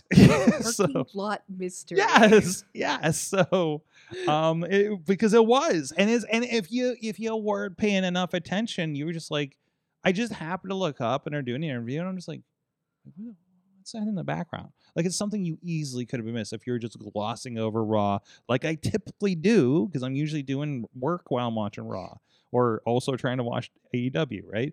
Um, Wait, so somebody was writing this. Somebody was like, okay, so we're going to have these segments, and then in the background, there's going to be a car crash and like unidentified issues go- going on with like the police and the cars, and we're going to randomly have some wrestlers there too. yeah, basically, yes, I, I kind of, I kind of dig that. right, Yeah, right. That's the kind of like cracked out, cracked out shit that I'm like, okay, I'm like down with. Dexter, yeah, Dexter's not going to be the big name. He was a mid carder in NXT, Yes. mid carder in Impact yes, as well. But this is perfect the way to introduce the raw WWE fans out there to Mhm, who the hell Dexter Lumis is mhm, because it doesn't really do anything. mhm. But the guy who who caused a car crash only to get ringside, only to get pulled away by cops. Well, it's like it's like you when they brought back Karrion Kross last week. They Mhm. they they you know there's not much pedigree of him on the main program. He was on Raw and he looked like a Spartan, right? Um, and you bring him in like and do the full entrance thing and have him come out and take out Drew and put a put a uh, freaking uh, hourglass out for Roman. I'm like, I don't know who the hell this guy as a typical SmackDown watcher, but you got my attention right? I don't need to know who the hell this guy is, other than this guy kicked ass over here and was an NXT champion, and now he's here and he's gunning for a moment, and he's got the, he's got he's got he's got this cool entrance and a hot chick. You, you know, it's just like like that's all you need to know for the SmackDown audience to be like, What Oh, more do I what need to know about anybody in life? exactly right. Like that's that is that is wrestling arithmetic. Okay, so cool entrance, hot chick. Yes. Done. Done done especially for the like fox network t- television. Um so like uh, you're not it's great. It, it, it, it, and and and it's got us interested and it's got us bringing us back in the fold and it's like okay now this is what i've been missing We're really learning in this mm. like iteration of, of WWE right now. Like we're really learning who Triple H is the most passionate about oh from yes his NXT. yes. Because think about the people he's brought back are not necessarily even the people that like the fans would have been like bring bring bring back but Yeah. like he's bringing back the people he saw potential in he knew Mhm. he could build into mega stars Mhm. and now it's his chance to do so and do so on the main roster where they Mhm. like where he believes that they can like thrive so you've got dakota back you've got i mean Io is a no-brainer but like you have and you have people like dexter lumis who like triple h sees something in and just knowing that he believes him in that much i'm like okay i'm curious what you see here Mhm. I want to. I'm I'm buying in because I'm, I I'm down for what your passion here is. Like Mhm. you've got a plan. Clearly, you've got to have a plan. Mhm. absolutely and it, it, it, it might bring in like Indi Hartwell, somebody Yeah, like Indi yeah. Hartwell Which coming back in. Yeah, are they still would be kayfabe awesome. married?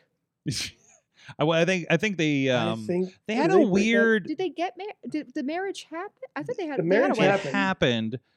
He disappeared. They partially referenced it in a weird, awkward segment with whoever her partner's significant other was or something, and then like they moved on, right? And they're just like, wait, we never talked about it again. You know, true WWE fashion. Aw. You know, which is a shame because that was such a. It was the last. It was the last vestige of that NXT He Black and Gold era I mean, and I- he spoke. It was the se- It was the series finale of NXT Black and Gold. I mean, it really was. again, I I I follow WWE like zero point five percent, but even I was was all in for Index. Mm-hmm. Mhm. So Mhm. uh, I I really hope that those kids can work it out. She's the most excited. Uh, uh, I've been when I finally got to download all the uh, expansion packs for 2K. I'm like, Indi Hartwell's in this. This game's good Yeah. again. Uh, so, She's so great. yeah. Um, Emily, what'd you learn from wrestling this week? Well, I already talked ad nauseum about Wrestle Queerdom, so I'm not going to talk about the things we learned from that because we actually already knew a lot of those things. Yeah, yeah, yeah. It just kind of Um, reiterated. so I'll say something that I learned in wrestling, and I probably already knew this too, but it just got re uh, it got if, uh, you know reaffirmed uh, ten times over this week. Is nobody is having as much fun at their job right now. Nobody is like living their dreams right now more than William Regal is on AEW Mhm. television. Because every time you hear the man on commentary, he is more unhinged and having a blast than Mhm. ever. I think we and all he's hanging with his friends, he's hanging with his Taz and. JR, and he's hanging with his friends. He's having really fun times on commentary, just getting to be this weird blend of like, you know, hyper serious combat club like leader slash like like horny elder statesman. Because he's like making these like fun like passes at Excalibur. I think we all like saw the rampage. I don't know. oh, what does he the- call him? Man in the he says- Mask. He says, "Man in the mask, you're such a marshmallow. Yum yum yum."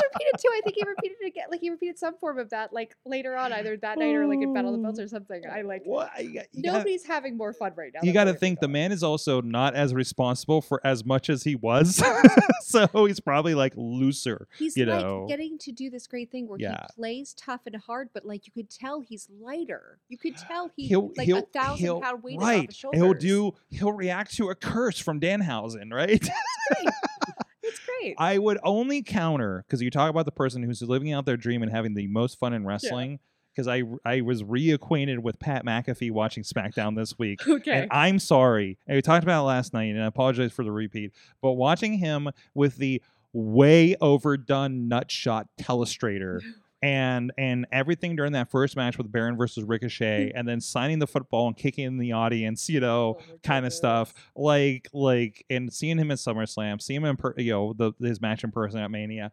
I'm like no, like that guy is is i- i- is is just all of us. You Wait, know? Wait, I- I want I want to I want to ask something real quick. Did you say he has a telestrator now? Oh yeah, he telestrated the nut shot from SummerSlam repeatedly for like two minutes. It was it was obscene. It was Did he draw? juvenile. Yeah, he Did just he like draw? this, and then he drew. good. I think he drew a little penis too, as much as he could again on network television. Um, but it was just like it was like this is like he is every internal juvenile meathead one of us watching wrestling, you know, and and and and it works so so well for him. we have such a soft spot for him because we are a mountaineer household. So like when he made his introduction into wrestling, I mean, you know, footballers, they, this is something that happens, but like y- you, you don't give it any kind of attention really or wait to it Mhm, until it like mhm. deserves it. So like, but the fact that like he's done himself really well, he's a good representative for the type of like wrestling fan that you can engage with in like a, in the light way Yeah. like I got a really big soft spot for Pat McAfee. Like, dude, you're Mhm. right. He's like clearly having a blast, yes. getting to do the job of his dreams. Plus, like, you know, we're Mountaineers for life, so like we're he is, we're on from board Plum. Uh, hearing hearing Corey Graves doing the digs on him about like Pittsburgh doesn't even reclaim him or something. You know, when SummerSlam during his match was was you know always fun. You know, just like just like I love I love when uh, when Elias was coming up and Corey's on commentary and saying Elias was down on Carson Street uh, uh, playing Nickelback or something. You know, was like was just like what you know um you know but it, it, it's always great to see that representation on there and now we got two shows with pittsburgh representation more or less it's fantastic. uh, on commentary which is fun um and and these supposed rumors or whatever speculations we're putting in the air on twitter of a corey graves and pat mcafee match happening down the road Oh, yes and jeez. please um so um I mean, they are coming in. I mean, Raw is coming in. Uh, They are. weeks. I'm not. You know, I might have to change my flight because I'm coming in late. And now the more I'm like, man, maybe I don't want to miss that show. Maybe I can come back from Florida earlier that day. so it's so weird on Mondays to like see the Twitter chat about Raw and it not be just this endless like mhm. like Uh, complain three hours fest? of Yes. because every Monday I would read it and I'd be like, why are you guys watching Raw? This is clearly making you miserable. And now for the past two weeks, it's been like, oh my goodness, like it's Yes. sunshine and rainbows, and it's like, oh hell yeah, there's okay. no way this lasts. There's no, way this lasts this Well, good, right? Has the- I mean, has there been a real clearinghouse of like Vince's guys? Because until that happens, you're not. I'm not gonna Uh, get invested. Bruce Pritchard has been demoted. Okay. Laurinaitis is John- out the yeah. door now. Uh, so I Kevin mean, Dunn is What's about the done? done, done. There's Kevin like Dunn is like MIA right so now. so so so the, the, the the word last word I heard on done, uh, and I'm pretty sure I read this from a reputable source. Um, um, done. th- there's no room to replace him because they let go of his his his the replacement they were training during the cuts, Yeah. and they're not coming back uh, because of circumstances. So we're stuck with him yeah. right? Is, is basically is nobody else because I mean, for your faults of Kevin Dunn, there are not a lot of people I would imagine that can produce consistently the level of a WWE Raw because or, or SmackDown, a WWE show, because as we've stated before, WWE shows are aside from maybe NFL Sunday Night Football, the best consistent weekly, m- multiple days a week live production on television.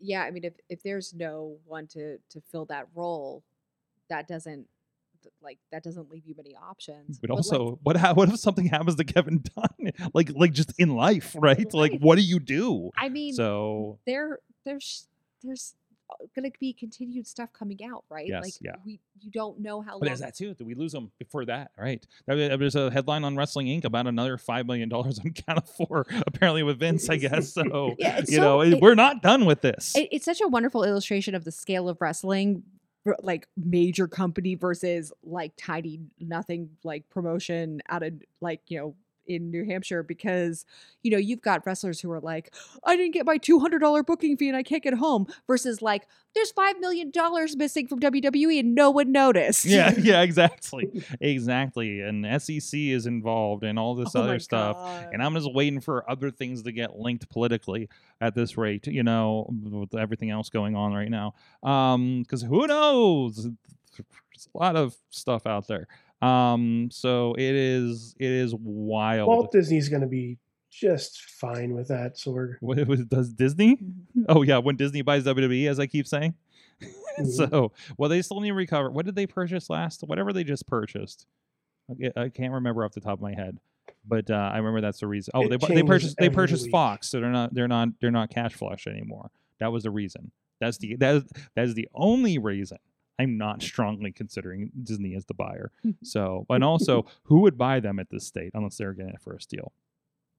Oh, I have another thing I learned this week, or actually learned last week, but reaffirmed this week, which is BattleBots is better than wrestling. Oh, we didn't even talk about it. Yeah. I was promised BattleBots talk.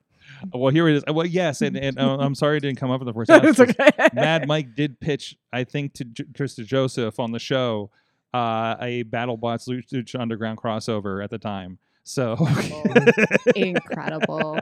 so it is in a circle. It is out in the wrestling world. Did I spend a lot of time in the past week reading about all the bots in competition in this in the current season? Yes, I did. So, and I went back because there's there's still a history because I remember Mick Foley hosted one of the shows, and then Chris Jericho did, and I feel like another wrestler might have too. Um, like these different iterations of a battle bots, bot fighters kind of thing. yeah, so I. I think there probably have been like offshoots here and there, but um, Battle Bots was a American version of Robot Wars from the from Britain, right. and Mhm. BattleBot started on Comedy Central, ran for four or five seasons, was defunct for a while, then got brought back by ABC in 2015, and then um, in 2018 went over to Discovery. So Holy shit. yeah, so there's 11 Holy seasons of shit. BattleBots. Did did we know this was happening? no, we didn't know that secretly this whole time there's been BattleBots happening. Like legacy teams have been coming up. Celebrities have been involved in teams even Mhm, like mhm. have had like exhibition matches for their bots who weren't regulation battle bot competition so they were only exhibition matches yes that's a thing was that the Brendan Fraser thing that he was that Mike was talking about last night? I don't know Because he mentioned something about Brendan Fraser was involved in something, couldn't make it to the team to be like the celebrity coach or something, but was texting his wife that was there. I don't know. I love me some Brendan Fraser, so like I I probably would have known that if it had come up in my Oh, well, now we BattleBots have- research. Now we have to have the co- to have that conversation with Mike. So, um, but check the end of the show last night because he, he, I believe he mentioned it on air. I will have to Uh, so But yeah, uh, the last two weeks where BattleBots has followed AEW Dynamite has been like the best. mhm, mhm. I leave at AEW Dynamite and I'm like, okay, that was fun. Battle bots time. Mhm. All right, what's my girl tantrum doing? I was very I was very excited. I did a um I did a, a, a adjunct position over at a, uh then PTI uh, Pittsburgh Technical Institute now college I think, um and I stumbled on they were setting up to do their own battle bots. I'm just like oh like this is the coolest school ever. You know Like, so was I looking up if it was possible to do a BattleBots for program for my teens at the library? Like, yes, I was. Mhm. I I don't know that I have the like infrastructure in place, but like I would absolutely kill to do like a Robot Wars style thing for my Mhm, teens. mhm, absolutely. So um, I'm gonna scan the chat room one more time and see if there's anything. That was post show. Okay, that was on our that was on our spaces last night. So I apologize. Um, what it? See him. Hold on. There we go. Said no to. Oh, there's just a lot of commentary while we're talking about. Oh, I learned this week from Alex Miller uh, out in their SoCal. I've learned this week uh, the amount of drugs and alcohol Kurt Angle was putting in his his body is uh, uh, we are lucky that he is alive. I think he was subject of the last A and E uh, legends or something. Um, Yeah. I learned. I didn't realize how much AEW took or uh, WWE took over A and E on Sunday nights. There's like three or four hours of programming. It's ridiculous. So well, now they now they took over. Um, now, The Rock and Dark Side of the Ring are working together. It's like they're just doing documentaries now. yeah, yeah, Yeah. yeah. So uh, yeah, yeah. Vice has been doing wrestling stuff here and there, like where they were doing. Um, well, because they had another show too, where they were just talking about like indie wrestlers or something, weren't they? Which on one? Vice? on Vice? On- They had. Are you talking about the wrestlers? I think it, it was just called the Wrestlers. Yes. So there was a series by um, Damian of the band Fucked Up where he was doing different, um, like little. By the way, like, that's the greatest sentence ever. I love that band, and when I found Okay. out that he was a huge wrestling fan, I was like, "Oh, I've never heard this of is it. the I gotta best look. I gotta look it up. Oh, it's great. Um, they're actually in town not that long ago. Oh, Uh, okay. but yeah, so Damian of this band, of this Canadian band, uh, this Canadian hardcore band, he is a huge wrestling fan, but he did this like limited run documentary series where he went to various. Eh, eh, He, I mean, he has episodes that are about um, luchadoras. He has episodes that are specifically about um, Mia Yim and Allison Danger and some women out of Shimmer. He has Mhm. um, he he has all kinds of cool episodes. They're just like little mini documentaries um, about various pockets of indie wrestling. And it's yeah, it's called The Wrestlers. I, I'm not sure. You used to be able to watch ep- episodes on like Vice TV. I'm sure It might be on still around there. Hulu as well because a lot of the Dark Side stuff's over there. Che- if you haven't watched The Wrestlers, please watch it. It's such a great show.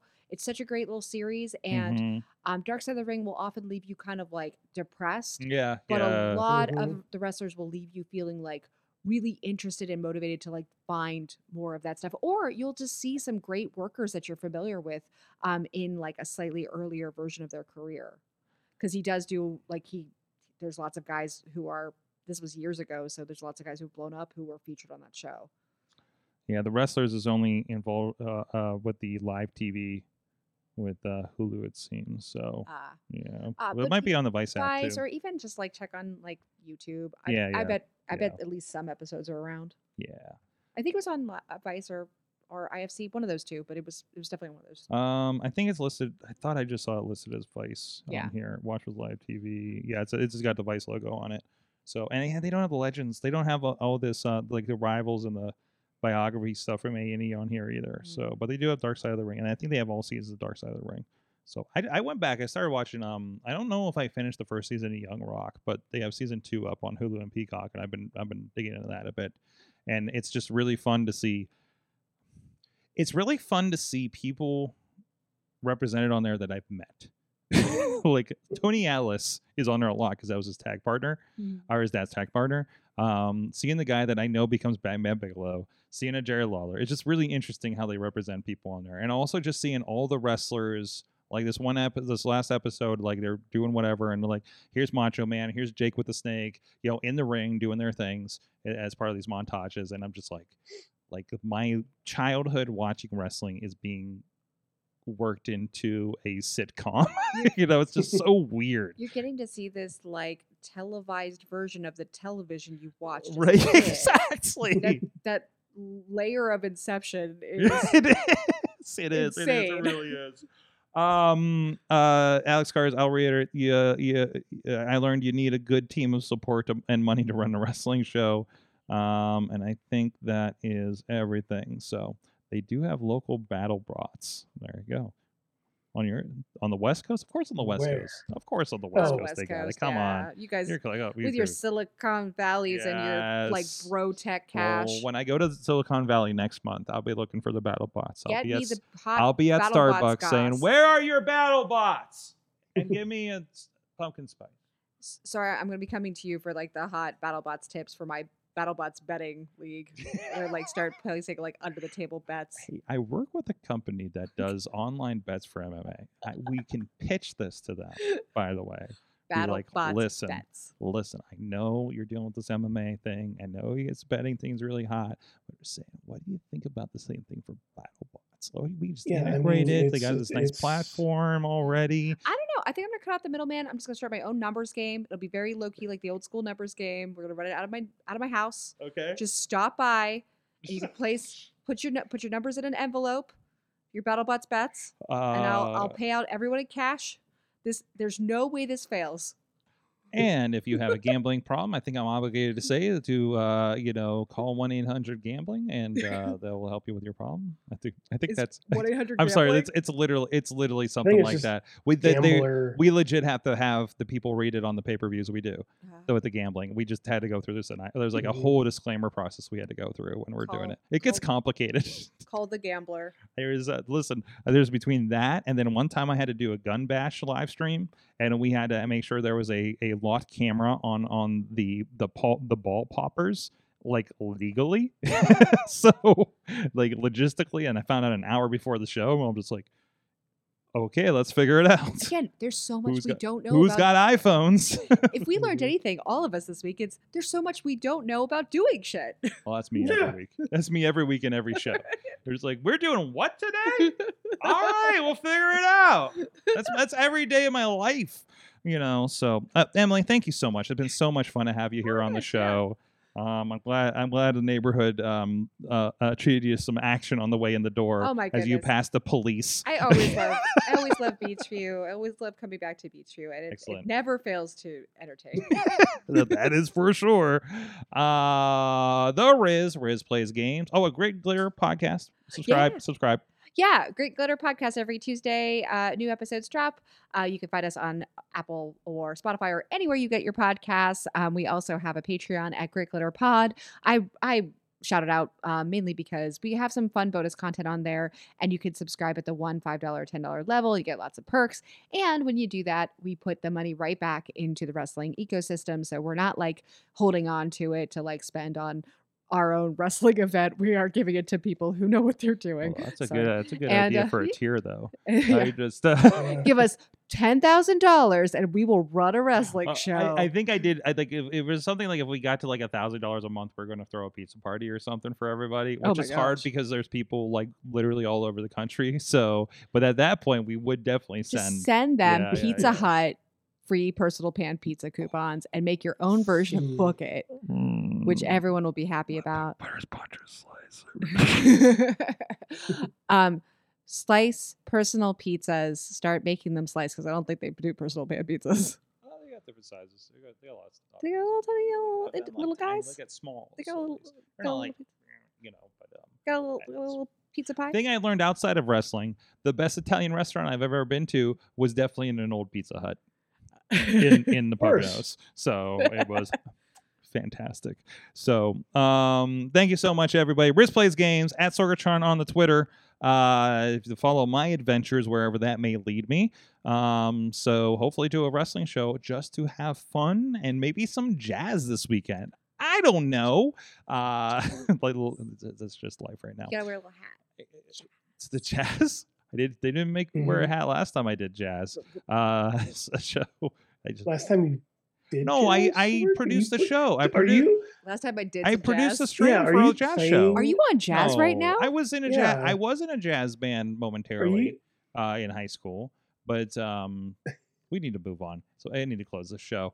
Thank you so much. You can ask me about my jazz experience at Sorgatron on the Twitter, and uh, and then if you enjoy this, please of course uh, follow our our Patreon as well. Throw a buck at her, throw a buck at us, whatever. I'm throwing a buck at them too. Uh, so uh, support, and as I used to say on the other show, we'll go this way.